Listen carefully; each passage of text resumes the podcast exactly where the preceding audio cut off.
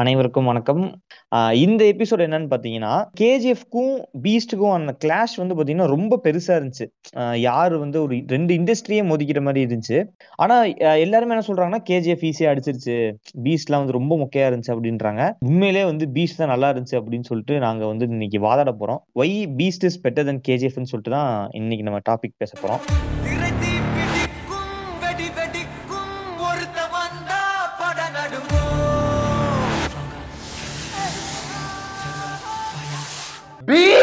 So அந்த சம்பவத்த நேரில் பார்த்த டக்ளஸ் அ வரவேற்கிறோம். வணக்கம் டக்ளஸ். வணக்கம்.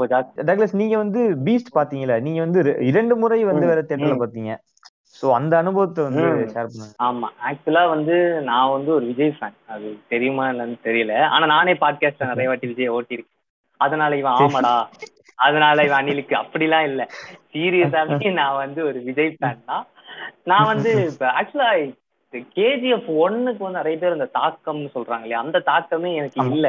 அது ஏன்லாம் அந்த அது ஏன்லாம் எனக்கு தெரியல. மேபி அந்த மாரி யாராவது இருப்பீங்களான்னு தெரியல. பட் கேஜிஎஃப் ஒன் வந்து அது அப்படி இருக்கு, இப்படி இருக்கு. அந்த டயலாக் எல்லாம் நான் வந்து ஒரு மாசம் கண்டினியூஸா ஸ்டேட்டஸ்ல வச்சேன். அப்பெல்லாம் நிறைய பேர் என்கிட்ட பேசியிருக்காங்க. அந்த மாதிரி. ஆனா வந்து அந்த அந்த தாக்கம் வந்து எனக்கு இல்ல. அப்ப அதனால எனக்கு பெருசா ஒரு எதிர்பார்ப்பும் இல்லைன்னு வச்சுக்கோமே கேஜிஎஃப் டூக்கு. ஆனா வந்து இதெல்லாம் பூர்த்தி செய்யும் விதமா எனக்கு வந்து ட்ரீட்னா வந்து பீஸ்ட் தான்டா. ஏன்னா வந்து நீ ரொம்ப நாளைக்கு அப்புறம் எல்லாரும் இந்த ஹைப் ஏத்திட்டாங்க. நம்ம அனிருத்தே வந்து ஃபர்ஸ்ட் ஒரு பாட்டுலயே ஹைப் ஏத்தி விட்டாரு. அந்த 2 ஏத்தி வரிகள். எஸ்கே. அண்ணாவோட லிரிக்ஸ் நீங்க டூஃபான். டூஃபான் டூஃபான்னா டூஃபான்னா என்னன்னு உங்களுக்கு தெரியுமா? இல்லையே. டூஃபான். ஆ டூஃபானா ம்ஹ்ம். என்ன இதுல என்ன ஒரு பெரிய கொடுமை என்னன்னா, நீங்க வந்து பீஸ்ட வந்து எல்லாரும் ஓட்டுறீங்களே, கேஜிஎஃப்பும் அந்த அளவு அப்ப ஓட்டுங்கன்னு நான் சொல்றேன். ஏன்னா உங்களுக்கு நீங்க மலம பித்தா பித்தாதேக்கு எங்களுக்கு மீனிங் தெரியல. இது எந்த லாங்குவேஜ்லாம் உங்களை கலாய்க்கிறீங்களே. அப்ப நீங்க வந்து டூஃபானையும் நீங்க கலாயிங்க. இப்ப டூஃபானு சொல்றீங்களா டூஃபானுன்றது ஒரு ஹிந்தி படம் ஒன்று இருக்கு. பாக்ஸிங் ரிலேட்டடா வந்து ஒரு படம் வந்து டூஃபான்னு ஒரு அதுலயுமே டூஃபான் டூஃபான்னு ஒரு பாட்டு வரும்.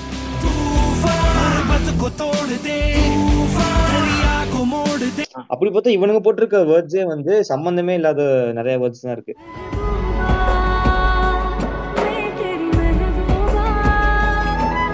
ம். அதேதான். அதே நீங்க அனிருத் செஞ்சா கலாய்க்கிறீங்க. அது மட்டும் இல்லாம. பீஸ்ட்ல வந்து பாத்தீங்கன்னா, நீங்க ரியாலிட்டி இல்லன்னு சொல்றீங்க. என்னங்க அதுல ரியாலிட்டி இல்ல? உங்களுக்கு வந்து கிளைமாக்ஸ்ல ஏன் ஒரு ஆள அப்படி தூக்கிட்டு வர முடியாதான்னு நான் கேக்குறேன். இந்த நீங்க வருஷ நீங்க வந்து ஹாஸ்டல்ல படிக்கிற எல்லா பசங்கட்டையும் கேளுங்க. வருஷா வருஷம் தீபாவளி லீவ் முடிச்சு நீங்க கோயம்பேடு பஸ் ஸ்டாண்ட்ல கூட போய் நில்லுங்க. 2 கையில தூக்கிட்டு வந்து இறங்குவாங்க. பசங்களே அப்படி இறங்கும்போது ஆமா. தளபதி இறங்க மாட்டாரா? இல்ல சரி ஏற மாட்டாரா? அந்த அடியில இருந்து ஏறி வர கனல்ல. சோ நம்ம வந்து பீஸ்ட் சீனை வந்து நம்ம வந்து ஒவ்வொன்னா இருந்து எந்த வரைக்குமே செக்மெண்ட் செக்மெண்டா ஓட்ட போறோம்.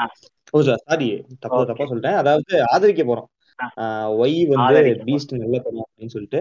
அதாவது இப்ப ஃபர்ஸ்ட் வந்து இந்த கிளாஷ்ன்றதே வந்து ஒரு என்ன சொல்றதுன்னா ஒப்பிட கூடாத ஒரு கிளாஷ் டக்லஸ் ஏன்னா கேஜிஎஃப் ஒன்னுன்னு வந்து ஆல்ரெடி ஹைப் கொடுத்துட்டாங்க.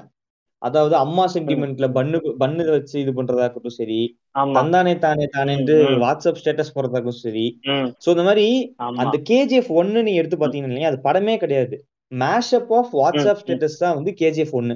அந்த படம் கேஜிஎஃப் ஒன்னு வரும்போது எவனும் பாக்கல. இது வந்து நீங்க வந்து முக்கியமா நோட் பண்ணும் படம் வரும்போது எவனும் பாக்கல. ஹெச்டி பிரிண்ட் வந்ததுக்கு அப்புறம் தான் எல்லாரும் பார்த்தான். அடுத்து வந்து ஜி தமிழ் அவன் இந்த டெய்லி தேய் தேய் தேய்க்க ஆரம்பிச்சிட்டான். சீரியல் மாதிரி போட ஆரம்பிச்சிட்டாங்க. ஆமா. அதனால வந்து.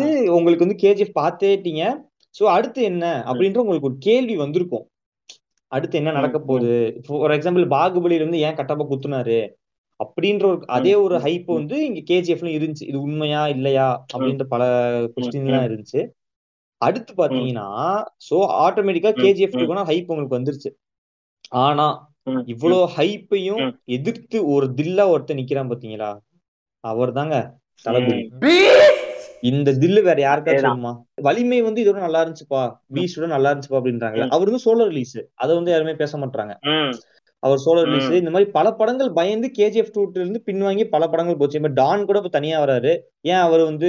போயிருக்க வேண்டியதுதானே? ம். கேஜிஎஃப் 2 ஓட முன்னாடியே ரிலீஸ் பண்ணிருக்க ம். வேண்டியதுதானே? இல்ல.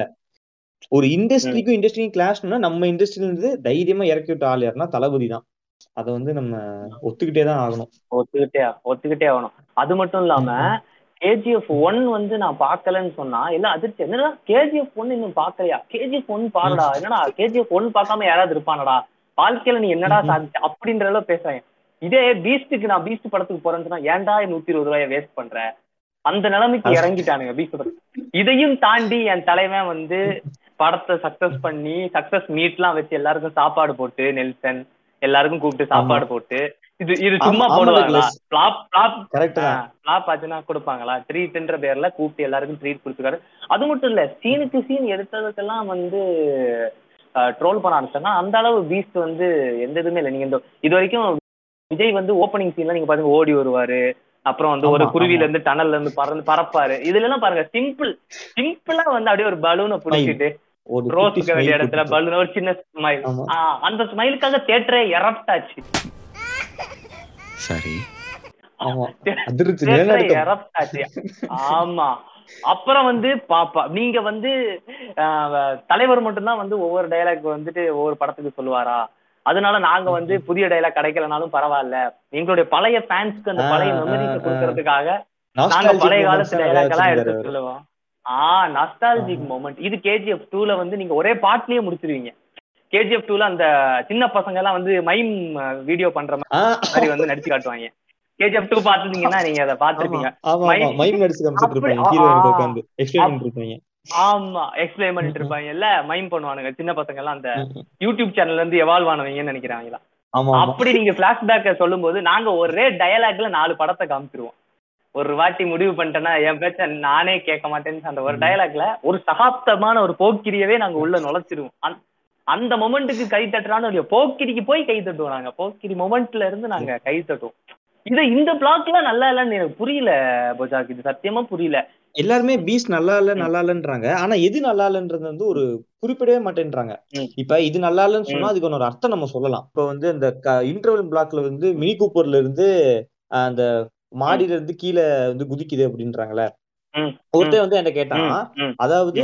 இவன் ஏன்டா தேர்ட் ஃப்ளோர் போயிட்டு செகண்ட் ஃப்ளோர் குதிக்கணும் அதுக்கு ஸ்ட்ரைட்டா செகண்ட் ஃப்ளோருக்கு லிஃப்ட் நிப்பாட்டி இருக்கலாமே அப்படின்றான் இது வந்து ஒரு இல்லாஜிக்கல் கொஸ்டின். இல்லையா கேட்கும் போது அவனுக்கே வந்து. யோசனை வேணாமா இந்த மாதிரி பல இல்லாஜிக்கல் கொஸ்டின். வந்து முன்வைக்கிறாங்க லாஜிக் மிஸ்டேக் லாஜிக் மிஸ்டேக் சொல்லிட்டு ஏங்க சல்யூட் அடிக்கிறது வந்து. கொஸ்டினா கேக்குறாங்க டக்ளஸ் ஜெட்ல வந்து கடைசியில. சல்யூட் அடிக்கிறாருல.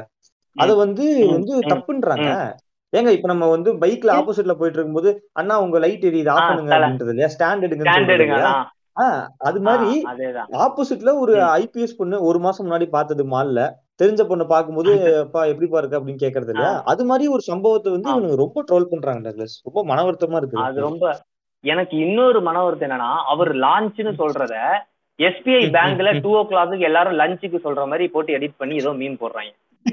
லஞ்சா அவர் லான்ச்னு சொன்னதை எஸ்பிஐ ஆபீஸ்க்கு நீங்க ரெண்டு எஸ்பிஐ பேங்க்குக்கு ரெண்டு மணிக்கு போனீங்கன்னா அங்க இருக்கிற ஆபீசர்ஸ் தான் லான்ச்னு சொல்லுவாங்களாம். ஏங்க அது எவ்வளவு பெரிய ஒரு கிரிட்டிக்கலான ஒரு மொமெண்ட் அது. படத்துல கிளைமேக்ஸ் அதாவது நம்ம வந்து. இந்த இது வந்து எந்த மாதிரி ஒரு தருணம்னா இந்தியாவுக்கும் பாகிஸ்தானுக்கும் லாஸ்ட் ஓவர் மேட்ச்ல ஒன் பால் சிக்ஸ் அடிக்கணும்ன்ற ஒரு முடி நெருக்கடி இருக்கும்ல. கடைசி பால் சிக்ஸ் அடிச்சா இந்தியா ஜெயிக்குமா? இல்ல பாகிஸ்தான் ஜெயிக்குமான்ற ஒரு ஒரு வார்ல. பாகிஸ்தானுக்கும் இந்தியாவுக்கும் நடுவுல ஒரு வாரே உருவாக போகுது. அது நடுவுல ஒரு தீவிரவாதி இருக்கான் ஒரு எலெக்ஷன் ரிசல்ட் இருக்கு. இது பேஸ் பண்ணி எல்லாத்தையும் மொத்தத்தையும் ஒரு பாயிண்ட்ல வச்சிருக்கான் நெல்சன். சோ அந்த. இடத்த வந்து இது ட்ரோல் பண்றதே முதல்ல தப்புங்க ஆக்சுவலா அதுவும் நம்ம இந்தியாவுடைய பாரம்பரியமான இப்போ ரீசெண்டா நம்ம ரஃபேல் எல்லாம் உள்ள கொண்டு வந்து அது மக்களுக்கு தெரியப்படுத்தணும். வந்து அடிக்கடி மோடிக்கே மறந்து போயிருங்க ரஃபேல் வாங்கியிருக்கோம் அப்படின்ட்டு. ஆனா இப்ப என்ன ப்ரூவ் பண்றாருன்னா நம்ம கிட்ட ரஃபேல் இருக்கு. நமக்கு பின்னாடி ரஷ்யா இருக்கான். ரஷ்யாவுக்கும் உக்ரைனுக்கும். வார் நடந்துட்டு இருக்கு நான் இன்டெரக்டா ரஷ்யாக்கு சப்போர்ட் எல்லாத்தையும். உலக அரசியலே நொடியில வச்சிருக்காருங்க அததான் சொல்றேன். நீங்க எல்லாரும் என்ன சொல்றீங்க? விஜய் வந்து தைரியமானவர் கிடையாது. ஆடியோ லான்ச்ல மட்டும் அரசியல் பேசிட்டு போயிடுவாரு அப்படிலாம் கிடையாது. உலக. அரசியல் பேசிய ஒரே தளபதி. அதுவும் மூலமா வந்து எங்க கிட்ட ரஃபேல் இருக்கு. யாராவது வந்தீங்கன்னா லான்ச் தான் அப்படின்னு சொன்ன ஒரே தளபதி வந்து எங்க நீங்க இந்த ஜெட் சீக்வன்ஸ்லயே இன்னொன்னு பாத்தீங்கன்னா அவர் வந்து பிரைம் மினிஸ்டரே கால் பண்ணி மிரட்டுவாரு. தம்பி எலெக்ஷன் வருது. நான் சொல்றதை நீ கேட்கணும் அப்படின்னா அவர் என்ன சொல்லுவாரு? உங்களுக்கு என்ன கிறுக்கு. பிடிச்சிருக்கா? வீரராகவன் என்ன கேட்டாலும் செய்யுங்க. இதுதான் ஆர்டர் அப்படின்னு பிரைம் மினிஸ்டர் பயந்து போய் சொல்றாரு அப்ப என்ன இன்டெரக்டா சொல்ல வர்றாரு? நான் உள்ளாட்சி தேர்தலே என்னோட பவரை ப்ரூவ் பண்ணிட்டேன். நான் மட்டும் சிஎம் எலெக்ஷன் நின்றனா கொய்யால எவனுமே இருக்க முடியாதுன்றது இன்டெரக்டா இந்த ஒன் செகண்ட்ல வந்து ஒரு கிராஸ் பண்ணிட்டு போயிடுறாரு. இது வந்து யாருக்கும் புரியல. ஆக்சுவலி டீகோட் பண்ண தெரியலங்க பீஸ்ட நீங்க செல்வராகவன் படத்தை டீகோட் பண்றீங்க. இவரு தியாகராஜ குமார படத்தை டீகோட் பண்றீங்க மிஸ்கின் படத்தை டீகோட் பண்றீங்க. இருக்க எல்லா தமிழ் படத்தையும் டீகோட் பண்ணிட்டு பீஸ்ட டீகோட் பண்ண மறந்துட்டீங்க. ஏன்னா. நீங்க சீட்டோட எட்ஜ்ல இருந்தீங்க. பீஸ்ட் அவ்வளவு இழுத்து இருந்துச்சு உங்களை உள்ள. உங்களால டீகோட் பண்றதுக்கான டைமே கொடுக்கல. அதனால வந்து நீங்க. இவ்வளவு கேள்விகள் கேட்க ஆரம்பிக்கிறீங்க எல்லாரும். அது மட்டுமா ஹிந்தி நீ போய் ஹிந்தி கத்துட்டு வா. இந்த மாதிரி எல்லாம் தைரியமா பேசுறது யாரால முடியும்? நாங்க டயலாக் பேசுறோமோ. இல்லையோ? படத்துக்கு. படத்துக்கு சம்பந்தம் இருக்கோ இல்லையோ? ஆனா அதுல அரசியல் பேசுவோம் நாங்க. அரசியல் இந்திய. அரசியல் பொர்- பொருளாதார அரசியல் எல்லாத்தையுமே நாங்க வந்து பீச்ல பேசியிருப்போம் நீ போய் ஹிந்தி கத்துக்கிட்டு வா ரஃபேல் அப்புறம் ஒரு ஒரு வாட்டி முடிவு பண்ணிட்டேன் பேச்சு நானே கேட்க மாட்டேன்றது பல அரசியல்வாதிகளுக்கு விஜய் விடுக்கிற எச்சரிக்கை. அதை மறக்காதீங்க யாருமே யாருமே மறக்காதீங்க அதை. நீங்க எல்லாருமே அசால்ட்டா நினைச்சிட்டு இருக்கீங்க அவரை ஒரு காலத்துல அந்த மாதிரி மெட்ராஸ் டயலாக் தான் வருது எனக்கு ஒரு காலத்துல இந்த சிட்டியவே கலக்கிட்டு இருந்தவர் அவரு. அவரை இன்னைக்கு ஒரு ட்ரோல் மெட்டீரியல் ஆக்குற அளவுக்கு கொண்டு வந்துட்டீங்க. ஆனா நீங்க அது ஏன்னு எனக்கு புரியுதுன்னா நீங்க சொன்னீங்கல்ல இந்த. இந்த மெட்ராஸ் ஜானி ரேஞ்சுக்கு கொண்டு வந்துட்டானுங்க ஆக்சுவலி ஒரு காலத்துல இந்த தளபதி. படம் வந்தாதான் பல தேட்டரோட வாழ்வாதாரமே இருந்துச்சு. மாஸ்டர் மட்டும். ரிலீஸ் ஆகுனா பல தேட்டர் வந்து மூடிட்டு போயிருப்பானுங்க. ஏன்னா யாருமே மாஸ்டர் தான் பெரிய படம். அந்த படம் ரிலீஸ் ஆனா. மட்டும்தான் எல்லாருமே தேட்டர் வருவாங்க நம்மளுக்கு ப்ராஃபிட் இருந்த அவங்க கேஜிஎஃப் அண்டை. நாட்டு வந்தேரி நாட்டுக்காரன் அவன். அவனோட படத்தை எடுத்துட்டு. வந்துட்டு பீஸ்டோட இதை குறைக்கிறாங்க டக்ளஸ் ஷோஸ் வந்து குறைக்கிறாங்க எல்லா இதுல இது எவ்வளவு பெரிய. முதுகுல குத்துறது இது வந்து எவ்வளவு பெரிய அசிங்கமான செயல் நம்ம இண்டஸ்ட்ரிக்கு நம்மளே வந்து துரோகம் பண்றோம் ஆமா. அவங்க அதான் முதுகுல குத்துறோம் நம்ம ஆட்களுக்கு அறிவு இல்லையா? இவங்க போயிட்டு வந்து கேஜிஎஃப் தான் பெட்டர்னு மனசாட்சி இல்லாம அது எப்படிங்க. ஒரு இன்னி ஒரு இன்னொரு சினிமாக்கு எப்படிங்க சப்போர்ட் பண்ணி இங்க உங்க தளபதி உயிரை கொடுத்து பாகிஸ்தானுக்கு எல்லாம் போய் ஜார்ஜியா தான் போய் ஷூட் பண்ணிட்டு வராரு. அங்க சும்மா ஏதோ அனல் மின் நிலையத்திலயோ நெய்வேலியிலயோ ஏதோ பூட்டி கடந்து ஒரு ரூம் ரூம்ல ஏங்க ரெண்டும் ஒண்ணாங்க. இவரு ஜார்ஜியா போறதும் அவர் வந்து அனல் மின் நிலையத்துக்கு போறதும் ஒண்ணா. என்னங்க கொஞ்சம் கொஞ்சம் கரி கொஞ்சம் இங்க பாருங்க. இப்ப என்னன்னா நீங்க விஜய் படத்தையே கலாய்க்கிறீங்க. விஜய் படத்தை வந்து இப்ப நீங்க ஃபார் எக்ஸாம்பிள் பைரவ பைரவாக்கு வரேன்னு வச்சுக்கோங்க. பைரவா படத்துல. ஃபர்ஸ்ட்ல ஒரு சின்ன பையன் வந்து டீ வைக்க வருவான். டீ. வைக்க வரும்போது என்னங்க என்னண்ணா விஜய் இன்னும் வரலையா? அப்படின்னு சொல்லிட்டு சதீஷ் கேட்பாரு அவர் இன்னும் வரலையா. அப்போ அதுக்கு வந்து அவர் சொல்லுவாரு அவர் வர்றதுல வந்து கில்லி மாதிரி டைமுக்கு வந்துருவாரு. அத வந்து. எல்லாரும் வந்து ட்ரோல் பண்ணாங்க. ஆனா அப்படியே நீங்க கேஜிஎஃப் வந்தீங்கன்னா எங்க ஊர்ல இவர? ராக்கி பாய்னு சொல்லுவாங்க. சார் ஒரு சின்ன பையன் அது அதுக்கு எரப்ட் ஆவறீங்க அப்ப எவ்வளவு வன்மம் உங்க மனசுல இருக்கு? விஜய்க்கு மேல. எவ்வளவு வன்மங்கள்? இங்க ஒரு சின்ன பையனும் அதே தான் சொல்றேன். அவன் அவ்வளவு கத்தல ஒரு எமோஷன் காட்டல. டீசெண்டா நம்ம ஊர் பசங்க எல்லாம் சொல்ற மாதிரி சொல்லிட்டு போயிட்டான். இனிமே வந்து நீங்க பாருங்க விஜயும் கேஜிஎஃப் மாதிரி ஒரு படம் எடுக்க போறாரு. அப்ப அப்படி எடுத்துதான் உங்க வாயில இல்ல இல்ல. இல்ல டக்ளஸ் அப்படிலாம் இல்ல. கேஜிஎஃப் கூட பல மடங்கு நல்ல படத்தை எடுப்பாரு எங்க அண்ணன். எடுத்தாச்சு. எனக்கு நான் வந்து பீஸ்டையே ஈக்குவல் தான் நான் சொல்லுவேன். இல்ல டக்ளஸ் இது இப்போ இப்பதான் வந்து டூ கே கிட்ஸ் எல்லாம் சேர்ந்துக்கிட்டு கேஜிஎஃப் ஒரு படம் எடுத்து வச்சிட்டு இருக்காங்க நம்ம அண்ணன் பன்னெண்டு வருஷம் பதினாலு வருஷத்துக்கு முன்னாடியே குருவின்ற ஒரு மாஸ்டர் பீஸ் எடுத்து வச்சிருக்காரு. அதை பார்த்துதான். பிரசாந்த் நீல் வந்து கேஜிஎஃப்ன்ற ஒரு கதை காலத்தை எழுதியிருக்காரு. இப்ப விஜய் மட்டும். கேஸ் போட்டாருன்னா அந்த இண்டஸ்ட்ரியே காலி. ஆனா வந்து நல்ல மனசு பட்டு அவரு பண்ணாம இருக்காரு. நீங்க நீங்க பீஸ்டே எல்லாம் கூர்கா மணிகைஸ்னு கலாய்க்கிறீங்களே. என்னைக்காவது கேஜிஎஃப் ஆமா. குருவின்னு கலாய்ச்சீங்களா? ஏங்க மனசாட்சி இருக்கா இந்த கல பீஸ்ட கலாய்ச்ச ஒவ்வொரு இந்தியன குடிமகனை பார்த்து இந்த ரொஜாக்கு அண்ட் டக்ளஸ் வந்து. கேக்குறோம். இவனுங்க வந்து என்ன பண்ணிட்டானுங்க அந்த நரேஷன் சீக்வன்ஸ்னு ஒண்ணு வச்சுட்டு அப்படியே கதையை மாத்திட்டானுங்க. அது இல்லாம பாத்தீங்கன்னா அப்படியே குருவிதான். அதேதான். ராக்கி பாயும் பாருங்க கடைசியில அவங்க அப்பாவை தேடி தான் போவான். அவங்க அப்பா யாரு? அவங்க அப்பாவை புடிச்சிட்டு வந்து அவங்க அம்மா சமாதி பக்கத்துல உட்கார வச்சிருவான். அந்த என்னங்க. இங்க வந்து தங்கத்தை எடுக்கிறானுங்க? எங்க அண்ணன் குருவில டைமண்டே. கடத்துவாரு. டைமண்ட் மைனுக்கே ஹெல்ப் பண்ணுவாரு? சும்மா. சல்பி தங்கத்தை வச்சுக்கிட்டு இவனுங்க ரொம்ப ஆடிட்டு இருக்கானுங்க. ஒவ்வொரு சீன் பை சீன் என்னால வந்து பீஸ்டுக்கு வந்து விளக்கம் கொடுக்க முடியும். அது நம்ம இன்ட்ரோ சீன் பத்தி பேசிட்டோம் இன்டர்வல் சீன் பத்தி பேசிட்டோம். நீங்க வந்து நல்லா நோட் பண்ணி பாத்தீங்கன்னா கேஜிஎஃப் டூ டைட்டில் கார்டு போடுவானுங்கல்ல. டைட்டில் கார்டு போடணும்னு சப்பேட்டார் டூன்னு போடுறானுங்க டக்ளஸ் இது வந்து தமிழுக்கே ஒரு அவமானம் இல்லையா? ஆமா. நீங்க வந்து இதையே விஜய் வந்து ஷார்ட் கன்ல வந்து ஸ்கோப் மாட்டிருக்கான்றத விவாதமா எடுத்து நீயா நானா லெவல்ல பேசுனாங்க. ஷார்ட் கன்ல ஒரு ஸ்கோப் மாட்டிருக்காரு. அதுல. வந்து ஆக்சிஜன் மாஸ்க் போட்டிருக்காரு. ஆக்சிஜன் மாஸ்க் பைலட் இப்ப நான் என்ன சொல்ல வரேன்னா இப்போ வந்துகிட்டு ஹிந்தி திணிப்பை எதிர்க்கிறோம். நீங்க வந்து இந்திய வந்து இது பண்றீங்க. தமிழ் முக்கியம் தமிழ் முக்கியம்னு கத்துறீங்கல்ல. அதாவது பக்கத்து ஸ்டேட்டுக்காரன் நம்ம தமிழ ஓட்டுறான். சப்பேட்டார் டூன்னு சொல்லிட்டு ஓட்டுறான். அதை எவனும் கேட்க மாட்டீங்க. ஆனா பீஸ்ல நம்ம அண்ணன் என்னால ஹிந்தி டிரான்ஸ்லேட் பண்ண முடியாது. முடிஞ்சா நீ தமிழ்ல கத்துக்கோன்ட்டு தமிழ்ல வந்து அங்க வளர்க்குறாரு. படம் ஆரம்பிச்ச ஒரு மூணு நிமிஷத்துலயே அவர் அதை அழுத்தமா சொல்றாரு. ஆஹ் மொத்த தே மொத்த ஆடியன்ஸுக்குமே அந்த விஷயத்த வந்து அவர் அழுத்தமா சொல்றாரு. நீ போய் வேணா. தமிழ் கத்துட்டு வா. இன்னைக்கு எவ்வளவு. சீமான்லாம் எவ்வளவு போராடுறாரு இந்த விஷயத்துக்காக. தமிழ் வந்துட்டு சொல்றாரு. எனக்கு புளியும் மாங்காயும் சாப்பிடணும் போல இருக்கு. நீங்க வந்து எல்லாவற்றையும் விஜய் குறை சொல்லவே கூடாது. விஜய் வந்து ஒரே மாதிரி கேரக்டர் பண்றாருன்னு சொல்றீங்க. கொஞ்சம் அமைதியா ஒரு கோட் சூட் எல்லாம் போட்டுட்டு வந்தா அப்படின்னு நீங்க கலாய்க்கிறீங்க. அவருக்கு சென்டிமெண்டா நடக்க வரலன்றீங்க. கொஞ்சம் அமைதியா ஏதோ குழந்தை கத்துற மாதிரி இருக்கு அப்படின்னு கொஞ்சம் சென்டிமெண்டா வரலன்னு டக்ளஸ் என்ன டக்ளஸ் இப்படி சொல்றீங்க? நானா ம். அழுதுட்டு இருந்தேன் டக்ளஸ். எங்க அண்ணன் வந்து இந்த குழந்தைய வந்து கொன்னுட்டாரு. தெரபிஸ்டுக்குலாம் போற அளவுக்கு. அவர் வந்து அவ்வளவு டிப்ரெஷன் காக்கிட்டீங்க. இந்த இந்த லெவல்ல யார் நடிப்பா சொல்லுங்க? இந்த லெவலுக்கு இறங்கி யார் நடிப்பா? அப்புறம் வந்து பாத்தீங்கன்னா இதுல அதுல ஒரு முக்கியமான ஒரு எமோஷன் சீன் வச்சிருப்பாங்க. இதுல. பீஸ்ட பொறுத்த வரைக்கும். அந்த. டெரரிஸ்டோட பையன். டெரரிஸ்டோட அது அது ரொம்ப நான் ஃபீல் பண்ணேன். அந்த டெரரிஸ்டோட பையனோட ஆபரேஷன் எங்க தமிழ் சினிமால இப்படி ஒரு சீன் நீங்க பார்க்க முடியுமா? ஒரு டெரரிஸ்ட் வரான். அவனோட பையனுக்கு வந்து ஆபரேஷன் அதுவும் வந்து விஜய் தளபதி வந்து சரியான பாயிண்ட் சரியான பாயிண்ட் இப்ப வந்து முஸ்லிம்ஸ் வந்து வந்து நம்மளுக்கு இது இது பண்ணாங்க. அதாவது பீஸ்ல வந்து நீங்க வந்து இப்ப முஸ்லிம்ஸ் வந்து டெரரிஸ்டா காட்டுறீங்க. அப்படி இப்படி நிறைய பேர் வந்து போராடினாங்க. இப்படி இப்படி சொல்றாங்க அப்படின்ட்டு. ஆனா இந்த டெரரிஸ்டுக்கும் ஒரு நல்ல உள்ளம் இருக்கு. அவங்களும் நம்மள மாதிரி ஒரு சாதாரண. மனுஷங்க தான் அப்படின்றத ஒரு ஒரு எவ்வளவு ஒரு மென்மையான ஒரு இதை வந்து எடுத்து சொல்லியிருக்காரு பீஸ்ல அதெல்லாம் உங்களுக்கு வந்து யாருக்குமே கண்ணு தெரியாதா? அது இன்னொரு முக்கியமான விஷயம் வந்து பாத்தீங்கன்னா இப்ப நீங்க அட்லிய ஓட்டுனீங்க. எதுக்காக ஓட்டுனீங்க? அட்லி வந்து ஹீரோயின்ஸ் எல்லாம் அஹ் நீங்க வந்து சம ரெண்டு ஹீரோயின்ஸ் வச்சாங்கன்னா நீங்க வந்து ஒரு ஹீரோயினை வந்து போட்டு தள்ளிடுவாரு அட்லி. ஆனா. இந்த படத்துல பாத்தீங்கன்னா யார போட்டு தள்ளுறதுன்னு பார்க்கும்போது ஒரு வயதான மூதாட்டி ஒருவரை நாங்க சுட்டு. கொள்றோம்ப்பா அதுல நீங்க எமோஷன் ஆயிக்கோங்க. நாங்க எதுக்கு ஹீரோயினை கொல்லணும்? என்ன படம் காட்டுறீங்களா? சொல்லுங்க. இல்ல மூதாட்டி. இப்ப நம்ம பீஸ்ட் பார்த்துட்டு இருக்கும்போது அப்படியே நேர்கோடுல போயிட்டு இருந்துச்சு. அப்படியே ஒரு நல்ல ஹைப்ல. அப்படியே போயிட்டு இருந்துச்சு. திடீர்னு அந்த இடத்துல அந்த. பாட்டியை சுடும்போது நெஞ்சு படபடக்கலையா உங்களுக்கு? அதுக்கப்புறம் ஆமா. அதோட போக்கு தாறுமாறா மாறினதே அந்த பாட்டியை சுட்டதுல இருந்து தான். பாட்டியோட கேரக்டர் வந்து படத்துல நீங்க பாத்தீங்கன்னா one of the utmost character நீங்க எப்படி மணி ஹேஸ்ட் பார்த்திருந்தீங்க பெர்லினை சுட்ட உடனே ஒரு ஷாக் வந்துச்சு உங்க எல்லாருக்குமே. அந்த மாதிரி பாட்டியை கொண்ட உடனே எல்லாரோட இருதய துடிப்பும் ஒரு செகண்ட் நின்னுச்சு. என்னடா பாட்டியை. கொண்டு அடுத்து என்னடா நடக்க போகுது?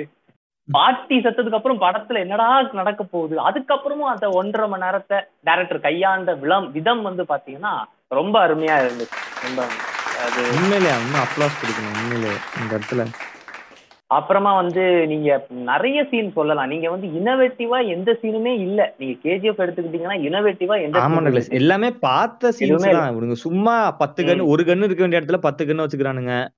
நூறு பேர் வேலை. பார்க்குற இடத்துல பத்தாயிரம் பேர் வேலை பார்க்க வைக்கிறானுங்க என்ன டக்ளஸ் இது. இப்ப நீங்க இன்னொன்னு பார்க்கணும் டக்ளஸ் அதாவது இந்த ராக்கி பாய் வந்து ஒரு எவ்வளவு கேவலமானவன்றத அந்த ஒரு சீன்ல சொல்றேன். அதாவது இவர். வந்து போய் கருடனோட தலையை கொன்றுறாரு. கொன்னுட்டு இவர் வந்து சுல்தானா மாறிடுறாரு மாறிட்டு என்ன பண்றாருன்னா அங்க இருக்க மக்கள் அதே வேலை தான் பார்க்க வைக்கிறாரு. அதாவது. அவங்களுக்கு வந்து படிக்கிறதுக்கு ஒரு இன்ஜினியரிங் படிக்க வைக்கல டாக்டர் படிக்க வைக்கல. அவங்களை வந்து வேற ஊருக்கு அனுப்பி ஊர் சுத்திட்டு வா அப்படின்னு சொல்லல. அதாவது இப்ப இந்த ஏடிஎம்கேல இருந்து டிஎம்கே மாதிரி நம்ம எவ்வளவு சஃபர் பண்றோமோ அதே தான் அவரும் பண்றாரு. ஆமா. அதேதான் குருவியில பண்ணிருப்பாரு. ஆமா. அதேதாங்க அத சுத்தி சுத்தி குருவி கதை தான். ஆனா. பாத்தீங்கன்னா இதனால என்ன சேஞ்ச் இப்ப ஏடிஎம்கேல இருந்து நம்ம டிஎம்கேக்கு மாறுறோம்னா ஏதாச்சும் ஒரு புதுமையா இருக்கணும்ல அதெல்லாம் கிடையாது. டி ஏடிஎம்கே என்ன ம். அதே தான் டிஎம்கே பண்றான். அவன் கருடன் என்ன. பண்றானோ அதே தான் ராக்கி பையன் பண்றாரு. இது வந்து வந்து. ரொம்ப கேவலமான விஷயம். அதாவது இப்ப ராக்கி பை இப்ப கருடன் இருக்க சமயத்திலயாச்சு அவங்க வந்து பன்னெண்டு மணி நேரம் தான் வேலை பார்த்தாங்க. பன்னெண்டு மணி நேரம் வேலை பார்த்தாங்க. அவங்க பாட்டுக்கு கீழே ம். குனிஞ்சுக்கிட்டு அவங்க பாட்டுக்கு சப்ப சாப்பாடு இல்லைன்னா அவங்க பாட்டு கதை கேட்டுக்கிட்டு ஜ- சந்தோஷமா இருந்தாங்க அவங்க பாட்டுக்கு இருந்தாங்க. ஆனா இவன் என்ன பண்றான்? ம், ராக்கி பை வந்ததுக்கு அப்புறம் பத்தல பத்தல இன்னும் இன்னும் இன்னும் சொல்லிட்டு இருபத்தி நாலு மணி நேரம் வேலை பார்க்க வைக்கிறாங்க அவனை.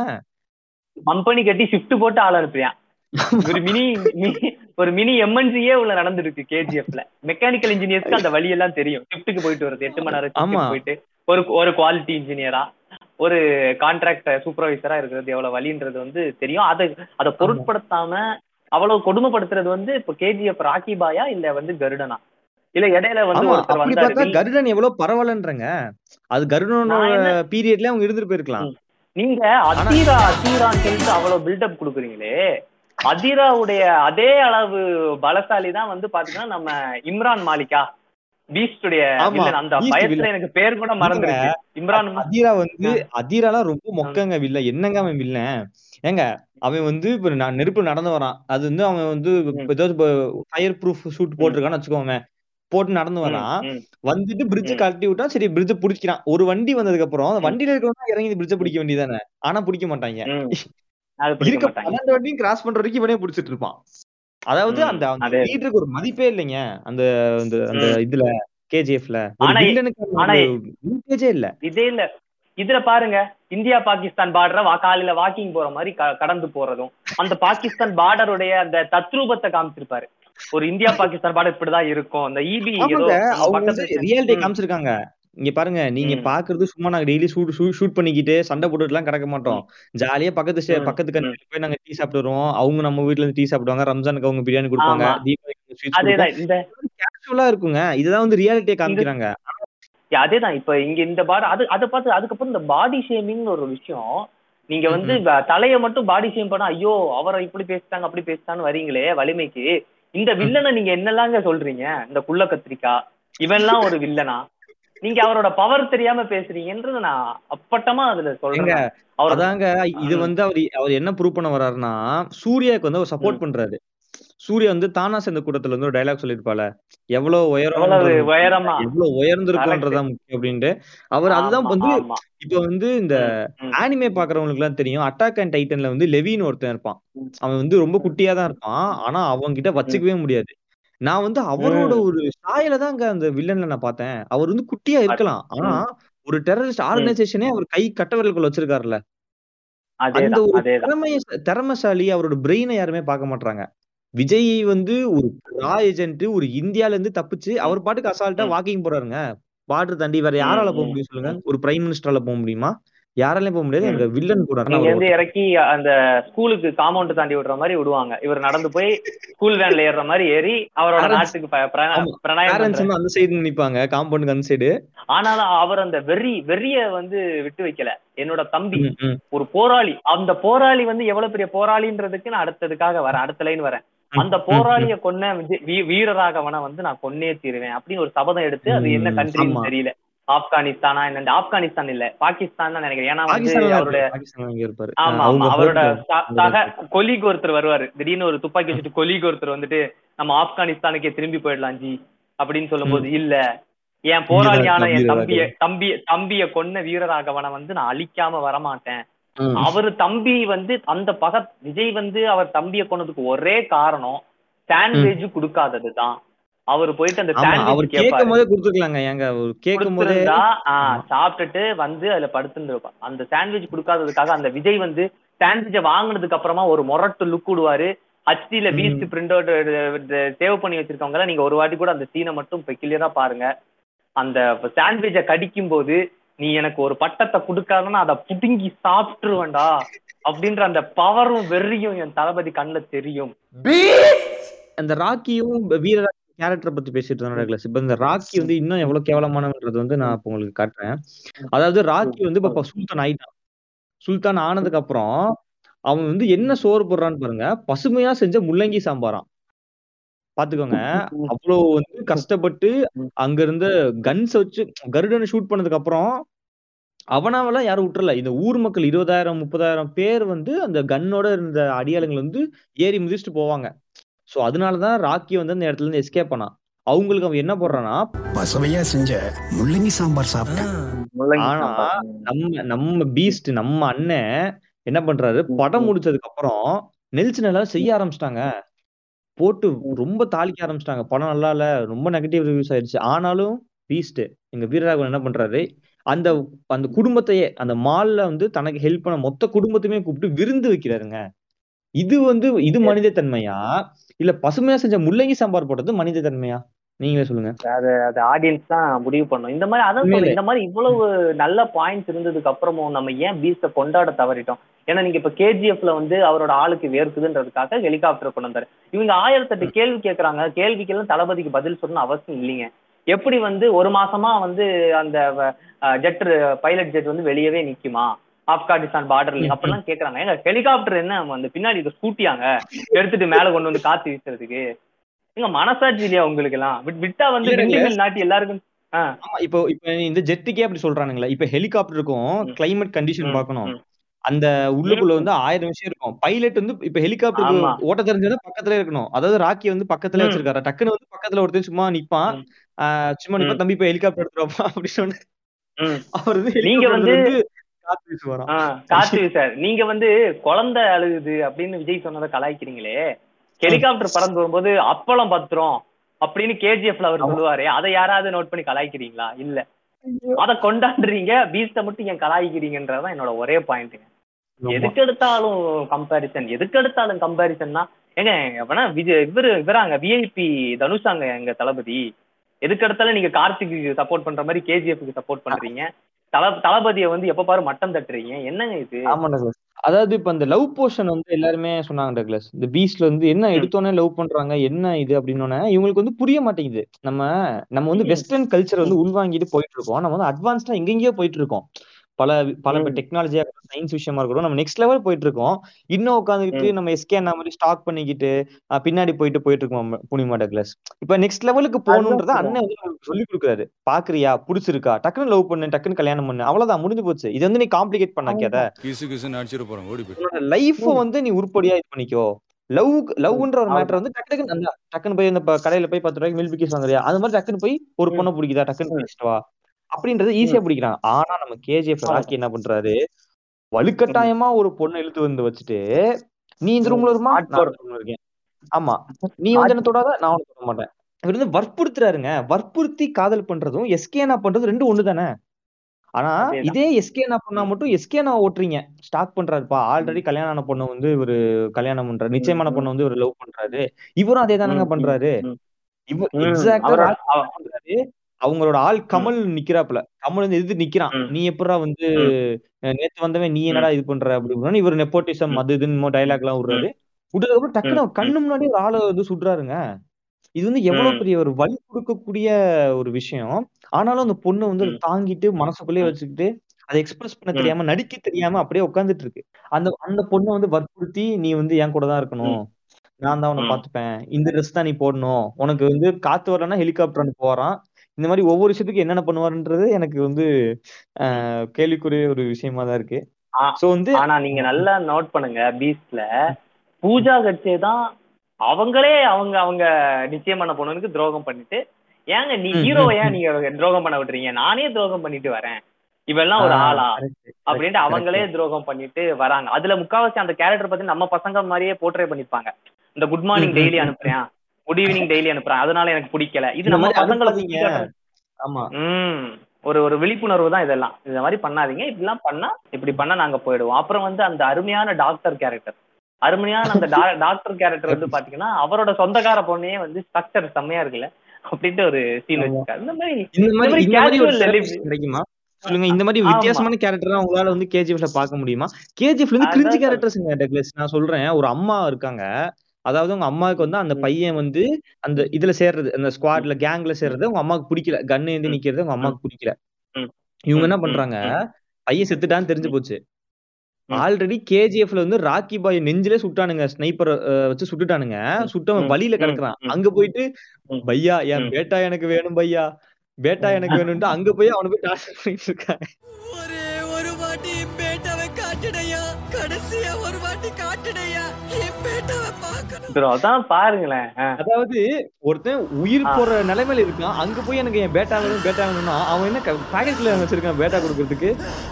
ஆனா, அப்படி வந்து மோசமான ஆனா அதே சினாரியோ கட் பண்ணிட்டு நீங்க இங்க வாங்கலாம் வந்தீங்கன்னா விஜய கட் விஜய கட்டி வச்சிருப்பாங்க.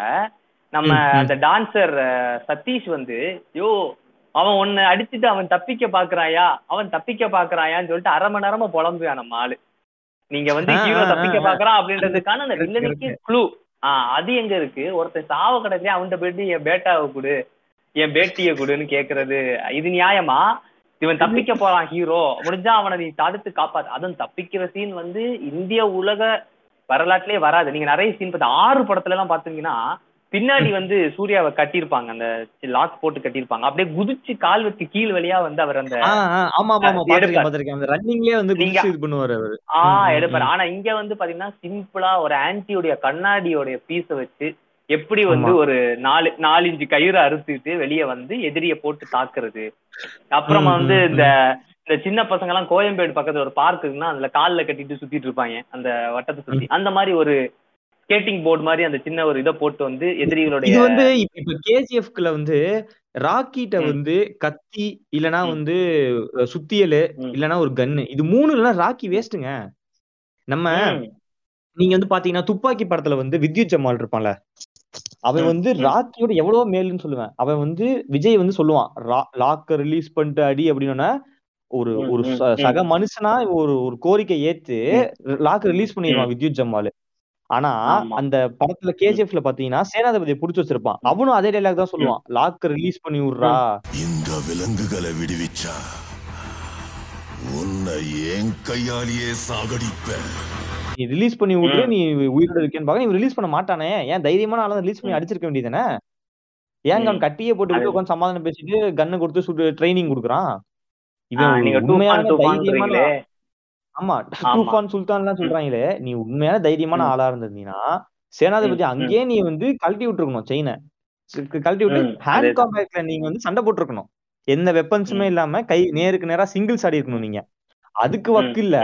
நீங்க எப்படி போய் பீஸ்ட்ல வீரராகவன் வந்து அவர் ஒத்த ஆளா மொத்த டெரரிஸ்டுமே தூக்குனாருங்க இவெல்லாம் பாருங்க அதீரா அதீரா கேங். வந்து ஆப்போசிட் பாலத்துல ஒரு நூறு நூறு மீட்டருக்கு மேல தள்ளி நிப்பானுங்க ஒத்தால சுட்டானா. சும்மா பொம்மை துப்பாக்கி மாதிரி ஆக்ஷன் பண்ணிட்டு சுடுறாங்க பின்னாடி பார்த்தா அவ்வளவு பேர். இருக்கானுங்க இதே. எங்க விஜய் அண்ணனா. இருந்திருந்தாருன்னா அவங்க கேங் ம். குள்ள போய் அவங்க ட்ரெஸ் போட்டு அவரே ஒருத்தரோட. கழுத்தை அறுத்து அவரே படுத்துப்பாரு அப்புறம் வரும்போது. இன்னொருத்தர் படுத்துப்பாரு இந்த மாதிரி பல விஷயங்கள். பண்ணிருப்பாருங்க இனோவேட்டிவா பண்ணிருப்பாருங்க கண்ணாடியை வச்சு பாத்தீங்கன்னா. நீங்க சின்ன வயசுல ஒரு கதை படிச்சிருப்பீங்க ரெண்டு நண்பர்கள் காட்டுக்கு போவாங்க அப்புறம் ஒரு சிங்கம் துரத்திடும் ஒரு நண்பன் வந்து விட்டுட்டு மரத்துல ஏறிடுவான். ஒருத்தன் செத்த மாதிரி நடிப்பான். இந்த மாதிரி பழைய. கேள்வி கர- கரடி வந்து மோந்து பார்த்துட்டு போயிடும்.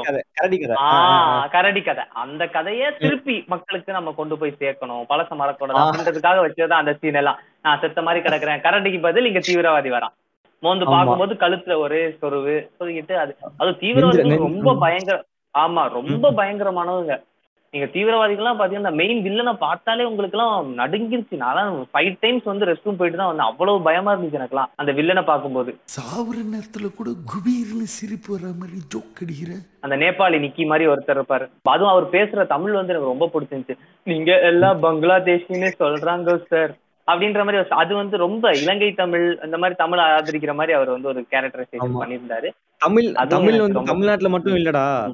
வேற ஊர்ல இருக்கணும். தமிழன் தான்டா அப்படின்ட்டு ஜெகமே தந்திரம்ல அவங்க ஹீரோயின் சொல்லுவாங்க. சோ அதே இதை வந்து ஒரு ப்ரூவ். பண்றாரு. நீங்க மட்டும் தமிழன் கிடையாது. நானும் தமிழன் தான். இந்த மாதிரி சில விஷயங்கள் நீங்க நிறைய நம்ம கவனிக்க தவறிட்டோம் கொண்டாட தவறிட்டோம். இந்த மாதிரி ஒரு கிளைமேக்ஸ் எல்லாம் நம்ம வந்து கொண்டாடி இருக்கணும் அதோட விட்டாரா? நீங்க என்ன ஒருனா ஒரு சிறப்பம்சம் என்னன்னா அங்கேயும் ஒரு ட்விஸ்ட் ஓகே இதோட படம் முடிஞ்சிருச்சு போல அப்படின்னு. நினைக்கும் போதுதான் அந்த டெட்லியஸ்ட் வில்லன் பாகிஸ்தான் பார்டரை கிராஸ் பண்றாரு. அங்க ஒரு கேம்புக்குள்ள விஜய் போயிருக்காரு. அங்கதான் திரை தீ பிடிக்கும் போடுறோம் நம்ம. அந்த. பாட்டுக்கெல்லாம் ஃபைட்டுக்கெல்லாம் வந்து எனக்கு திரை தீ பிடிச்சிச்சுங்க. நீங்க நம்பினா நம்புங்க. திரை திரை தீ பிடிச்சது. எல்லாரோட வயிறு தீ பிடிச்சது. எல்லாருக்கும் எல்லாம் தீ பிடிச்சது.